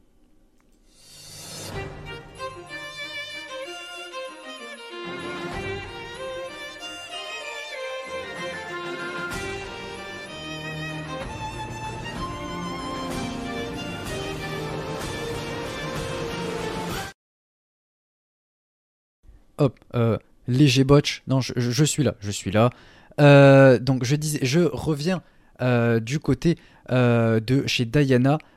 Donc pour vous parler un petit peu de l'actualité Diana par rapport au dernier show qu'il y a eu. En fait, on a attention au spoiler, Haruka Umezaki qui conserve contre Unagi. Et du coup, il y a sa prochaine challengeuse qui sera Ayame Sasamura que Haruka a nommée elle-même. Et du coup, ben, on va avoir toute cette construction autour de ça. Et donc, ils sont en train de nous construire. On a un premier show de construction le 9. Et ensuite, on a le match pour le titre qui sera le 11. Ce qui fait que du coup, ils nous ont booké une jolie carte. Une carte d'ailleurs qui est phénoménale. Pourquoi ? Parce que c'est produit entièrement par Haruka, évidemment. Chocho qui produit un show. C'est magnifique. Et qu'est-ce qu'elle nous a pondu comme carte ? Une masterclass. Makoto Yuma et Makoto, déjà c'est incroyable quelle équipe, contre Mizuki Kato et Maika Ozaki, pourquoi pas, on va voir ce que ça donne. Ensuite, on a, ça va être légendaire, je sais pas comment on dit en anglais, en gros bref, la stipulation c'est qu'il faut porter le costume d'Haruka, c'est rigolo. Elles vont tout être là à porter le costume d'Haruka. On a Mirai Nerisasera contre Natsu Sumire et Kao Kobayashi. Quelle affiche. Oh, il y a Natsu. Mais ouais, il y a Natsu. Et puis en plus de ça, c'est fun parce qu'en gros, Risa, elle a pas compris. Elle a dit ouais, comment ça et tout, je dois porter ton costume. Et Haruka, elle a cité le tweet. Elle a dit ouais, si tu veux, il y a même il y a ce costume-là, celui à carreaux et tout. Elle lui décrit ses gears. Elle lui dit tu peux mettre celui-là. Celui à carreaux, il est pas mal. C'est fun. Elle me régale, putain. Non, franchement, c'était génial. J'ai bien aimé cette petite interaction. Du coup, on va avoir un très beau match. Franchement, Risasera et Miran ensemble, c'est super cool. Natsu, voilà, c'est Natsu, j'ai pas besoin de développer. Et Kao Kobayashi, voilà, mon underdog que j'aime beaucoup chez Seedling. Donc, quand elle y passe. Donc, c'est hypant. Il y a sa grande copine Lapidité. Non, là, elle y est pas. Et tant mieux. Et ensuite... Normal, Alexis. Ensuite, on a Nanami contre... Non, pas Haruka. Si, Haruka. Non, si. Je sais plus comment. À chaque fois, je me trompe dans le... Onoka, voilà. Putain, à chaque fois, je confonds. Donc, ouais, pourquoi pas. Ça peut être sympa. Puis, c'est un singles match, ça peut donner envie, quoi. Et ensuite le main event, Haruka et Miyuki Takase, voilà Luminous, contre Ayame Sasamura et Himiko. Donc oh là là. Quelle affiche, franchement ça va être cool. Donc c'est pas mal pour hyper le show. Et du coup juste après, comme je vous l'ai dit, c'est 2 jours après, on a le pay-per-view. Oula, il y a le truc de Seed qu'on va enlever qui est derrière. Ah hop. Il y avait le truc de Seedling. Ah on ouais. Est partout. Donc, parce qu'évidemment ils sont pas capables de mettre des cartes proprement. Diana, ça rentre pas bien dans le live. Du coup, on voit le derrière de Seedling de quand on en parlait tout à l'heure. Bref, on n'est pas là pour parler de ça. Et puis, attends, les cartes de Diana, en plus, tu dois regarder ça. Je crois que c'est en colonne. Enfin, bref, une fois sur deux, quand je lis les cartes, c'est pas le bon match.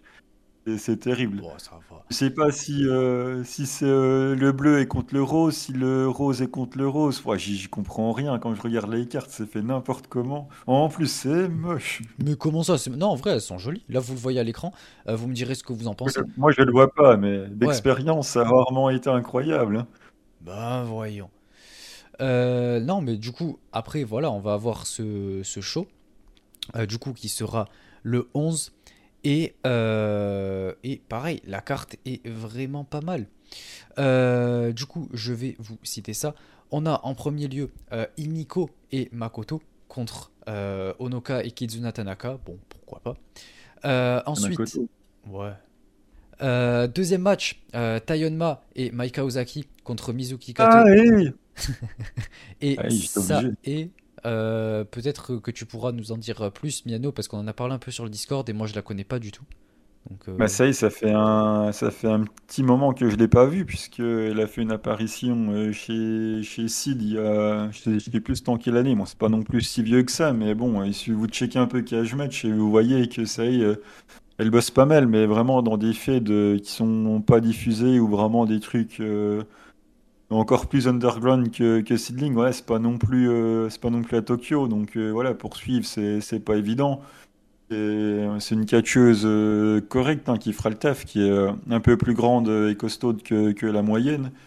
Donc 600 mid-card, voilà, ça fera parfaitement le café. C'est pas un monstre de work rate, mais voilà, c'est en plus elle est sympa, donc elle va faire le boulot, quoi. Ok, mais je vais voir ce qu'elle vaut. Ensuite, on a un match tag entre Jaguar Yokota, Anako Nakamura et Ayako Sato, qui seront face à Kyoko Inoue, Deborah Kei et Unagi Sayaka. Pourquoi t'as pas dit la légende pour Unagi quand même. L'anguille. Bien sûr, l'anguille. Non, franchement, c'est pas mal. Et puis Unagi chez Diana, moi, ça me fait plaisir. Donc, pourquoi pas. Maintenant que le title shot, ils vont en faire quoi? Bah, je sais pas, tourne un peu, quoi. Ensuite, on a Risasera et Miran, encore une fois, cette équipe légendaire contre Nanami et Makoto Yuma. Ok, pourquoi pas. Et on termine avec le match pour le titre entre Haruka et Ayame Sasamura. Donc voilà, ça donne énormément envie. Et on est hype, à fond. J'ai hâte de vous en parler. Ah bah, j'espère que le petit panda va rouler sur le match. Jamais de la vie, il va se faire rouler dessus, c'est tout ce qui va se passer. J'y crois moyen, mais bon, ça c'est parce qu'il y en a une qui est contractée et pas l'autre, quoi. Ben écoute, suffira d'écouter ma review qui sortira sur le Patreon pour... Non, j'aime bien faire ça. Non, mais du coup, ouais, je vous en parlerai sur le Patreon. Et de toute façon, là, il y a la première review d'Ayana de l'histoire du Patreon qui va sortir cette semaine. Donc, j'espère que... Même de l'histoire du Joshi en France. Hein. Ouais, c'est vrai. D'Ayana... C'est vrai. Peut-être même du Joshi tout court, hein, parce que j'ai vu personne parler de Diana, je crois, même en anglais. Enfin, faire une review complète. Mais bref, je suis peut-être le premier. Énorme. Je suis un précurseur. Et du coup, on va passer à la JTO. Donc Miano, ouais. Je te laisse l'aborder. Je sais que ça fera plaisir à beaucoup de personnes sur le Discord, puisque les sœurs Inaba, Tomoka et Azusa vont se retrouver en finale.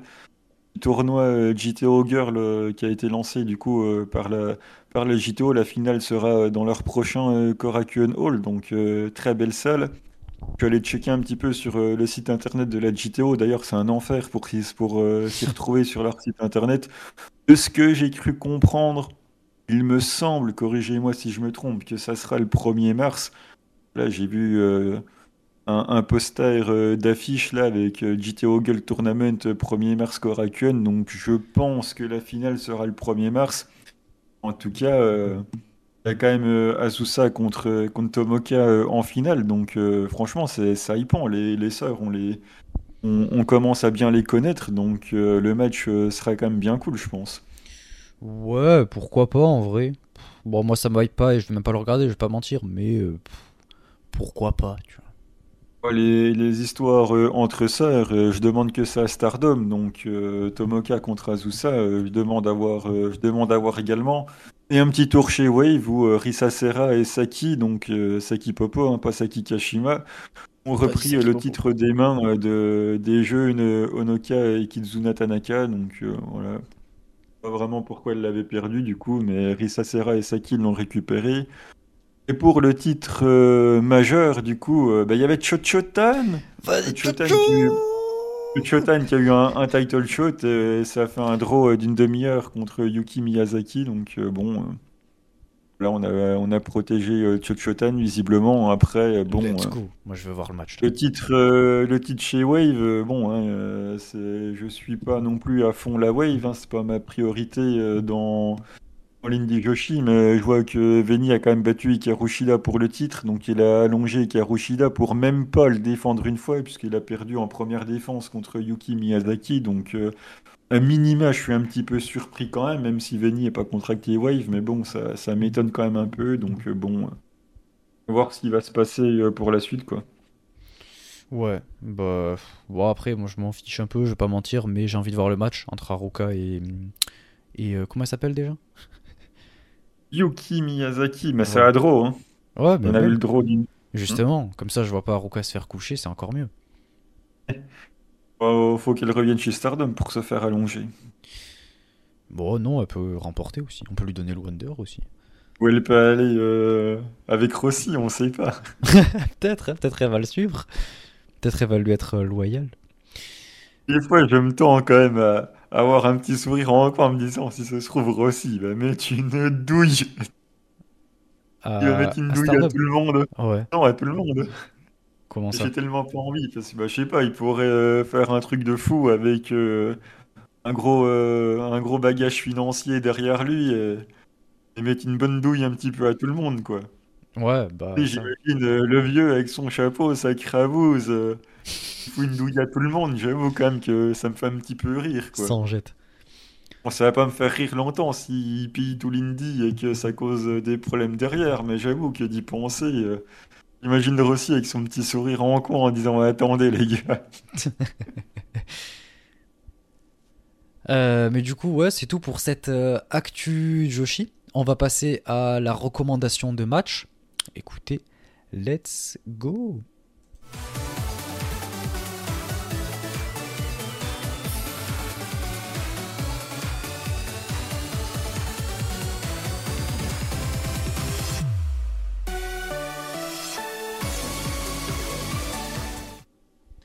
Donc pour cette recommandation de match cette semaine, je vais rebondir sur l'opportunité de Starlight Kid ce dimanche dernier pour évidemment recommander son match contre Julia, évidemment sa première opportunité au Wonder. C'était du coup contre Julia le 13 février 2020, c'était au Korakuen et c'était un match énorme et qui en plus avec l'après-match après qui moi m'a beaucoup fait souffrir. Mais qui apporte beaucoup de storytelling et beaucoup d'histoire et même qui est un moment impactant et le match en lui-même est fou, donc vraiment on a une Julia qui est irrespectueuse et hautaine contre une Starlight Kid complètement babyface qui essaie de battre toutes les je sais plus comment on dit en français là, toutes les odds, les cotes, ouais. Voilà, ouais, les cotes contre elle, quoi. Donc voilà, c'est un super match que j'ai beaucoup aimé et que je recommande vivement. C'est un des meilleurs matchs de sa carrière, donc ouais, allez voir ça, quoi. Mais je t'avais tellement entendu faire ouin-ouin en même temps que t'étais en colère. Ouais, ça, ils vont démasquer Starlight, ils vont démasquer Starlight Okito, c'est un scandale, tu vas voir qui vont la démasquer, nanana. Ah, j'en ai entendu, oh là, bah si oui. J'en ai entendu. J'ai eu peur, moi. De mon côté, j'en propose deux. Bon, tu m'en voudras pas vu le contexte. Donc deux matchs de Asahi du coup. Il y a la Axless qui a mis il y a quelques mois sur sa chaîne YouTube le match du 15-10 2023, un match pour le titre Asahi contre Miku Aono. Miku Aono était la championne, donc voilà, le match est disponible sur la chaîne YouTube de Actless si vous voulez voir un match de Asahi. Et Asahi qui est venu en tout et pour tout trois fois chez Seed, la dernière en 2022, donc du coup j'en profite pour parler du coup de son dernier match à Seedling. C'était le 18 mars 2022, elle était dans un 3-3 avec Hiroyo Matsumoto et Itsuki Aoki. Elles étaient opposées à Violence Princesse avec Arisa et Anako Nakamori qui essayaient de reformer équipe alors que ça a été les rivales de toujours. C'est un petit peu compliqué avec Misa Kagura qui essayait d'essuyer les plâtres entre les deux au milieu. Donc voilà, elle était dans l'équipe d'en face. Donc voilà, c'était le dernier match de Asahi chez Seed. Donc voilà, deux petits matchs de Asahi à regarder. Après, voilà, il suffit de faire un petit tour aussi sur Cage Match, de voir les gros matchs qu'il a pu avoir. Comme ça, on pourra choisir celui qui nous convient. Il a eu un gros match contre Saori Anu pour le titre de chez Ice aussi. Voilà, il y a de quoi faire pour pouvoir la découvrir, quoi. Ouais, bah écoutez, si vous la connaissiez pas comme ça, vous pouvez la découvrir, voir l'élément que c'était dans le Joshi et ouais, quel genre de catchage c'était. Donc, voilà pour cette recommandation. Et maintenant, on va passer à la recommandation de nos abonnés au Patreon. Et on en a eu quelques-unes quand même, il me semble, de mémoire. Donc... Attends, j'espère que je l'ai épinglé, comme ça je pourrais le retrouver. Ah non, évidemment, je ne l'ai pas épinglé. Donc ça, c'était pas celui-là, c'était celui-là. Ok, Miburo en premier. 24 février 2020, Kagetsu Retirement Show Many Face. Kagetsu contre Meiko Satomura. Après avoir annoncé sa retraite fin décembre 2019, les 2 derniers mois de la carrière de Kagetsu ont été exceptionnels. Ça, c'est vrai. D'une part, du côté de Stardom, avec entre autres 3 excellents match tags, une dernière fois en équipe avec Anna, une première en équipe avec Azumi contre les MK Sisters, et un incroyable match en équipe avec Mayu contre Jakey Green. L'ancien clan, quoi. Enfin, l'équipe entre Kiona et Momo Watanabe, donc... ouais, effectivement, quand même, quelle équipe. Du coup, il nous dit et 2-1-1 contre Julia et surtout Tam. Et d'autre part, sur le reste du circuit, avec des matchs contre Chihiro Hashimoto, Mei Suruga, Maika, Miyuki Takase ou encore Rina Yamashita. Une série de matchs dans la parfaite continuité de sa carrière, qui, après avoir tant bien que mal réussi à s'établir au même niveau que les légendes qui refusaient de laisser leur place des années plus tôt, se terminera en mettant en avant le futur du Joshi. Et cette route de retraite s'achèvera à Osaka par une ultime confrontation contre son maître, Meiko Satomura. Ce match avait déjà eu lieu à 3 reprises à l'époque où Kagetsu était encore dans sa promotion d'origine, Senjo, et à chaque fois Satomura en est ressorti vainqueur. Mais depuis le dernier combat en 2014, Kagetsu avait beaucoup évolué et allait tout donner pour enfin réussir à la surpasser dans cette dernière tentative. Oh là là, mais que d'histoire, Miburo, tu me régales. Et en plus, quel show emblématique. Je vais pas dire quel show super, etc. parce que très sincèrement, en fait, c'est ça mon problème, c'est que je l'ai toujours pas vu. Depuis le temps que je dois le voir, c'est comme le show d'Anna Kimura de cette année, je l'ai pas vu. Et en fait, c'est un show qui traîne. Et en fait, j'ai toujours voulu en fait voir le show en entier. C'est pour ça que même ce match, du coup, je l'ai pas regardé parce que je voulais pas le regarder seul, quoi. Je voulais voir le show en entier. Et j'ai jamais trouvé 3 heures pour regarder le show en entier. Mais tu me l'as hypé encore plus. Donc Évidemment que je veux et je vais voir ce show et j'ai hâte de voir ce main event parce qu'en plus ouais, j'ai vu beaucoup de photos aussi et tout à l'époque, je me rappelle avec tous les bouquets de fleurs et tout et puis la tenue Kagetsu bleue là qui est incroyable, donc il faut à tout prix que je vois ce show et tu l'as très très bien hypé et d'ailleurs merci pour ce cours d'histoire. Ne t'inquiète pas, c'est pas trop long, bien au contraire, moi j'aime bien, je trouve que c'est très cool pour cette partie, quoi. Miano, si tu veux peut-être rajouter un truc. Bah moi on me parle de Kagetsu, j'ai envie de voir, hein. Et ensuite on a un match recommandé par Warlord pour toi. Voilà, tout simplement. Match qui va faire plaisir à Miyano. Arisa Nakajima contre Hikaru Shida d'août 2015. Il est sur YouTube. La souris en underdog contre une Shida sûre d'elle et qui donne un bon match entre les deux. La souris s'accroche et donne du fil à retordre à Shida. On a du suspense, de la hit et un match assez accroché. J'y crois pour que Sami commence à aimer la souris avec ce match. Bon, non. Tu mets tes attentes un peu trop hautes, tu vois. Alors que bon... ça fait pas rêver. Ouais, le match est cool, bon, la fin... Ah mais oui, c'est quand même Shida contre Nakajima, donc ça se regarde tout seul, quoi. Ouais, bon, en vrai, oui, j'imagine que c'est bon in-ring, quoi. C'est juste que Arisa Nakajima, moi, je suis pas fan. Hikaru Shida, bon, ça dépend de son adversaire, et si là, son adversaire m'intéresse pas, ouais. Après, j'imagine que le match est très bon, hein, évidemment, les deux catcheuses sont très douées, mais moi, ça m'aille pas des masses non plus, quoi. Alors qu'un match d'Arisa Nakajima, il n'y a rien qui m'hype plus que ça.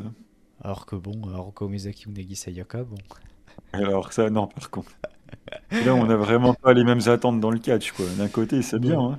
Il y en a pour tout le monde, hein. Parce que clairement, c'est pas le même public visé. Non, mais oui, mais moi je suis là pour les émotions. Pas pour. Bah, c'est pas parce que t'es doué dans le ring que t'as pas d'émotion. Bah là, la preuve que si. Là, on a pour enchaîner Dragon et German Suplex, bon, tu sais, ça va 5 minutes. Enfin bon. Du coup, on passe à la dernière partie, la rubrique FAQ. On est parti, let's go!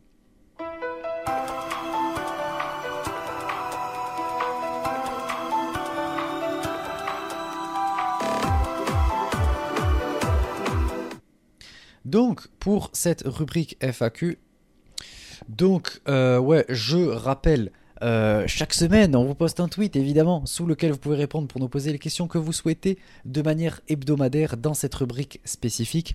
Et là, cette semaine, on a eu quoi ? On a eu 3 questions, 3 petites questions. En premier, on a Ethan qui nous dit « Comptez-vous avoir des invités dans des épisodes genre comme Suri, etc. » Alors... je me permets de prendre la parole pour répondre à ça. Je pense que non, très sincèrement. On a discuté avec Miano. En fait, le but d'avoir des invités, c'est que ce soit des épisodes spéciaux, ou même si c'est des épisodes normaux, en fait, quoi qu'il arrive, en fait, le fait de ramener un invité va le transformer en épisode spécial. Quoi qu'on veuille, en fait, les personnes qui ont l'habitude de nous écouter vont voir que voilà, il y a un invité, ça rend le truc plus spécial, d'une certaine manière.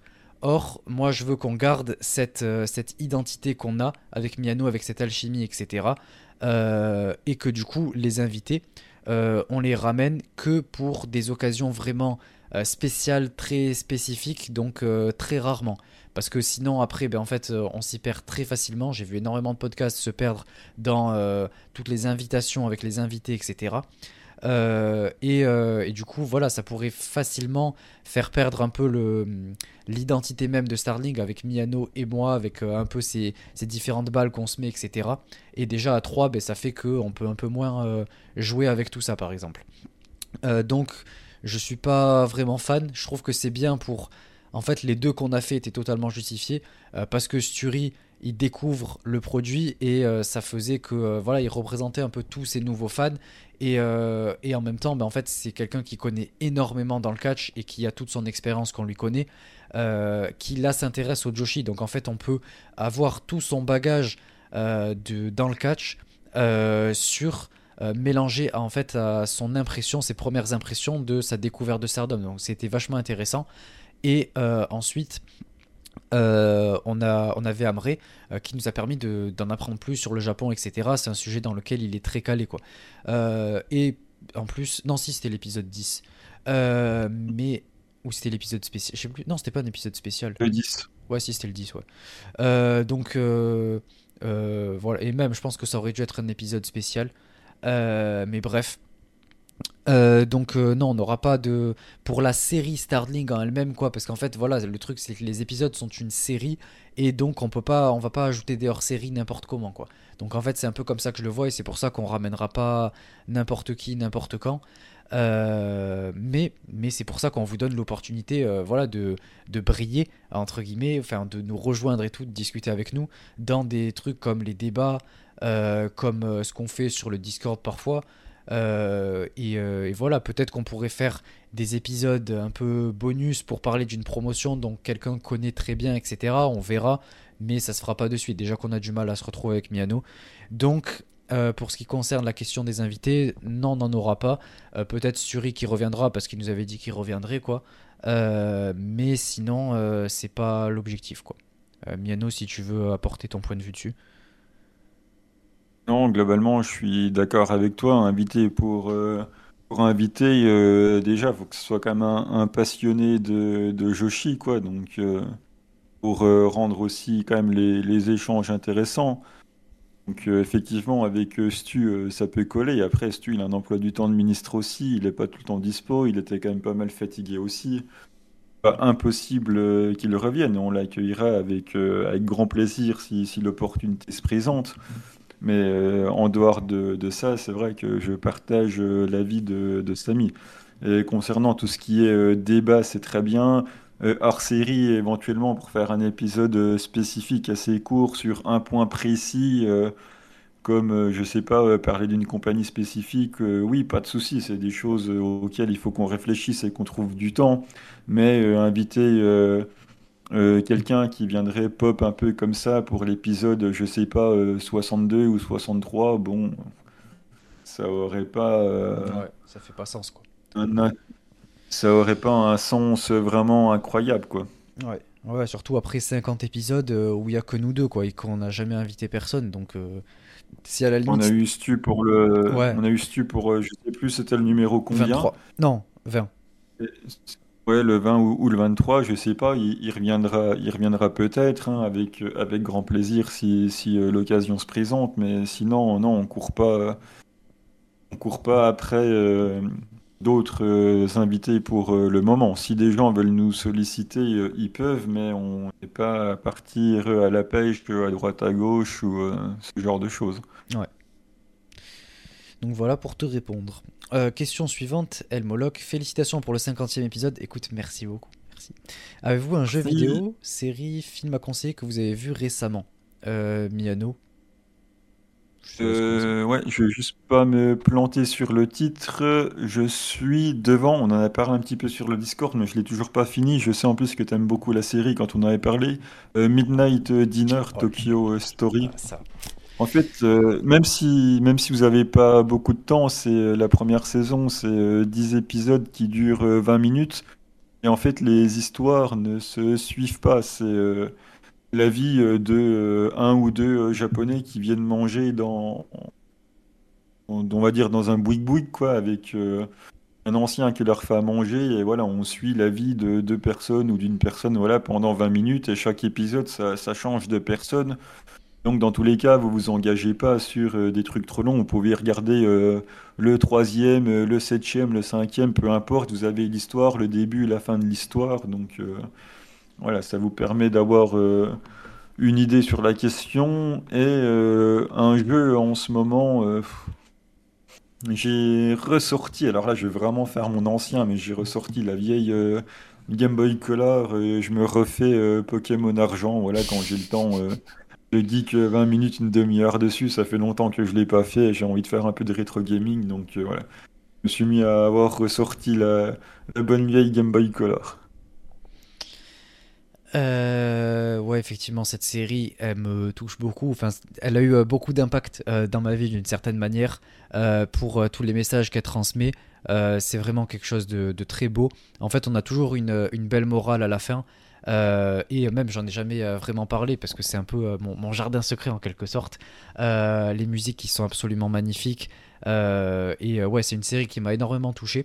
Pour laquelle j'ai beaucoup d'affection de par les personnages, même si c'est pas non plus, faut dire les choses, c'est pas non plus joué à la perfection, c'est loin d'être des acteurs phénoménaux, mais franchement, genre, ça fait bien le taf en termes d'acting, et en fait on a vraiment un décor vraiment de calme, d'apaisement, etc.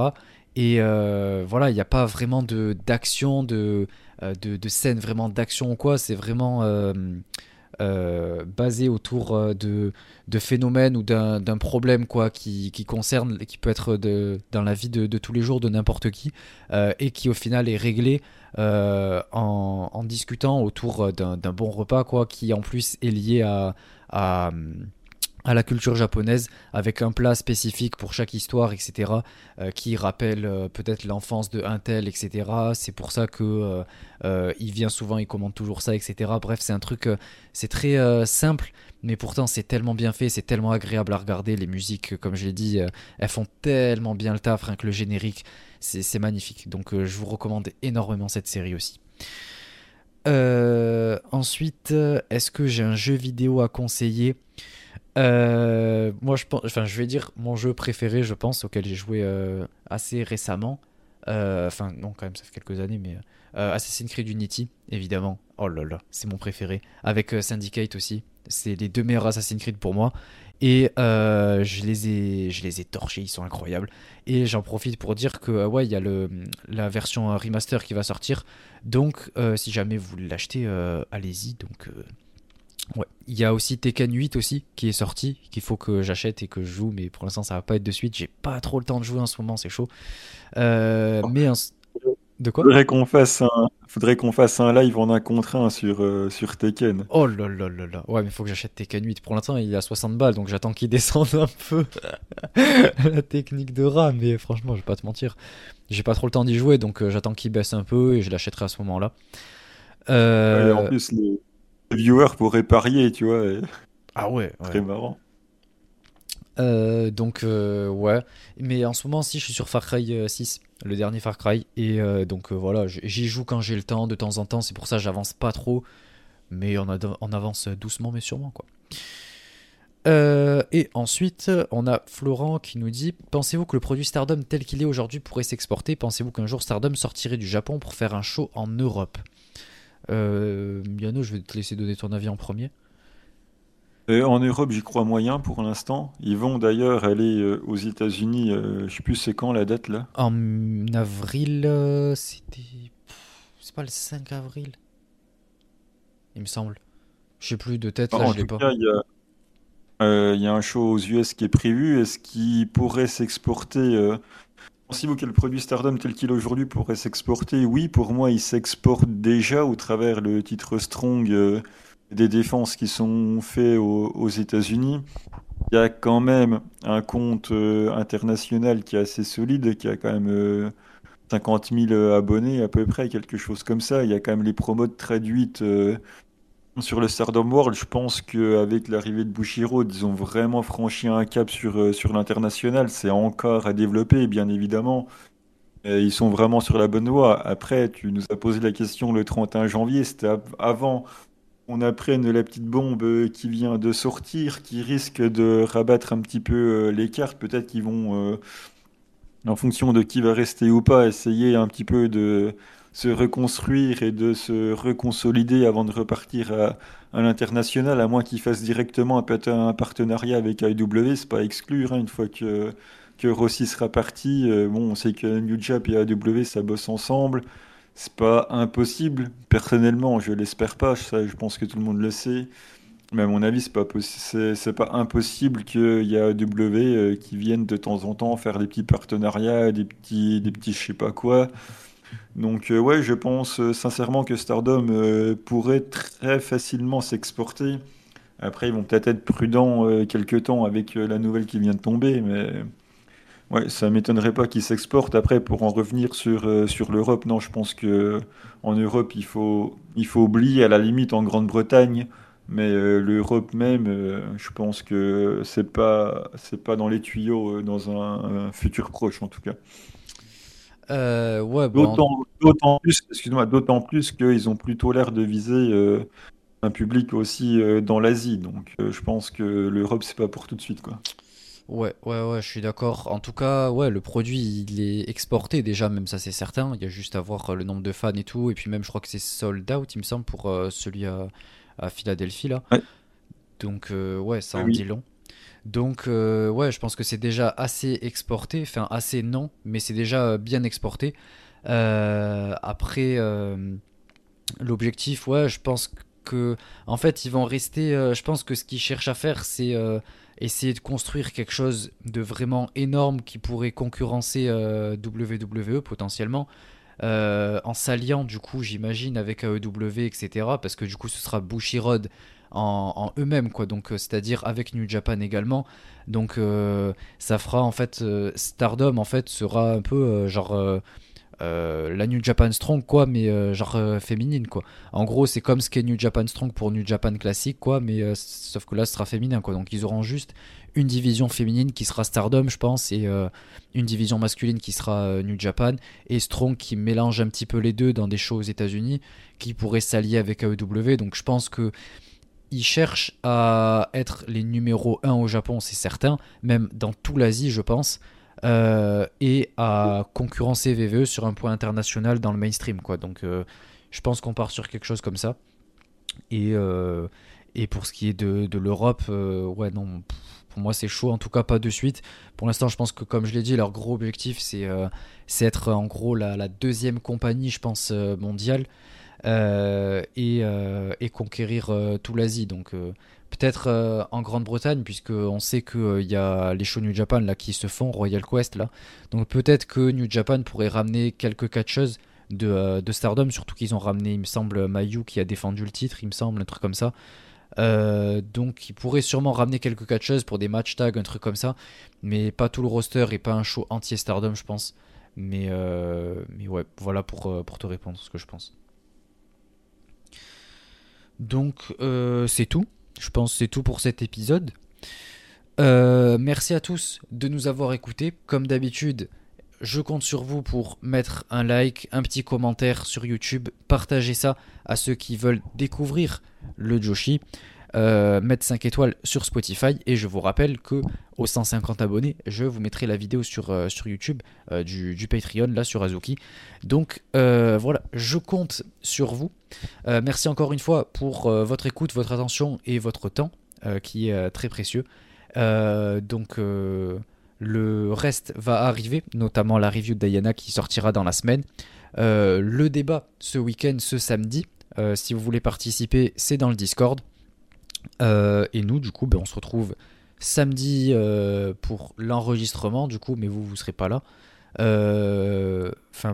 quand ça sortira. Le débat sortira je pense avant l'épisode, donc, parce qu'il n'y a pas grand chose chez Stardom là, donc voilà. Donc c'est tout et on reviendra sur tout ce qui s'est passé du côté de chez Stardom, parce que ça va pas mal bouger je pense. Enfin bon, oui, et le show du thé mardi, on n'oublie pas. Ça on peut oublier. Donc, ouais. Non. En vrai, ouais, du coup, on reviendra pas ce week-end, pas mardi. Donc, je pense qu'il va peut-être y avoir 10 jours sans épisode. À peu près. Il y aura le débat de toute façon. Mais il y aura le débat entre les deux, ouais.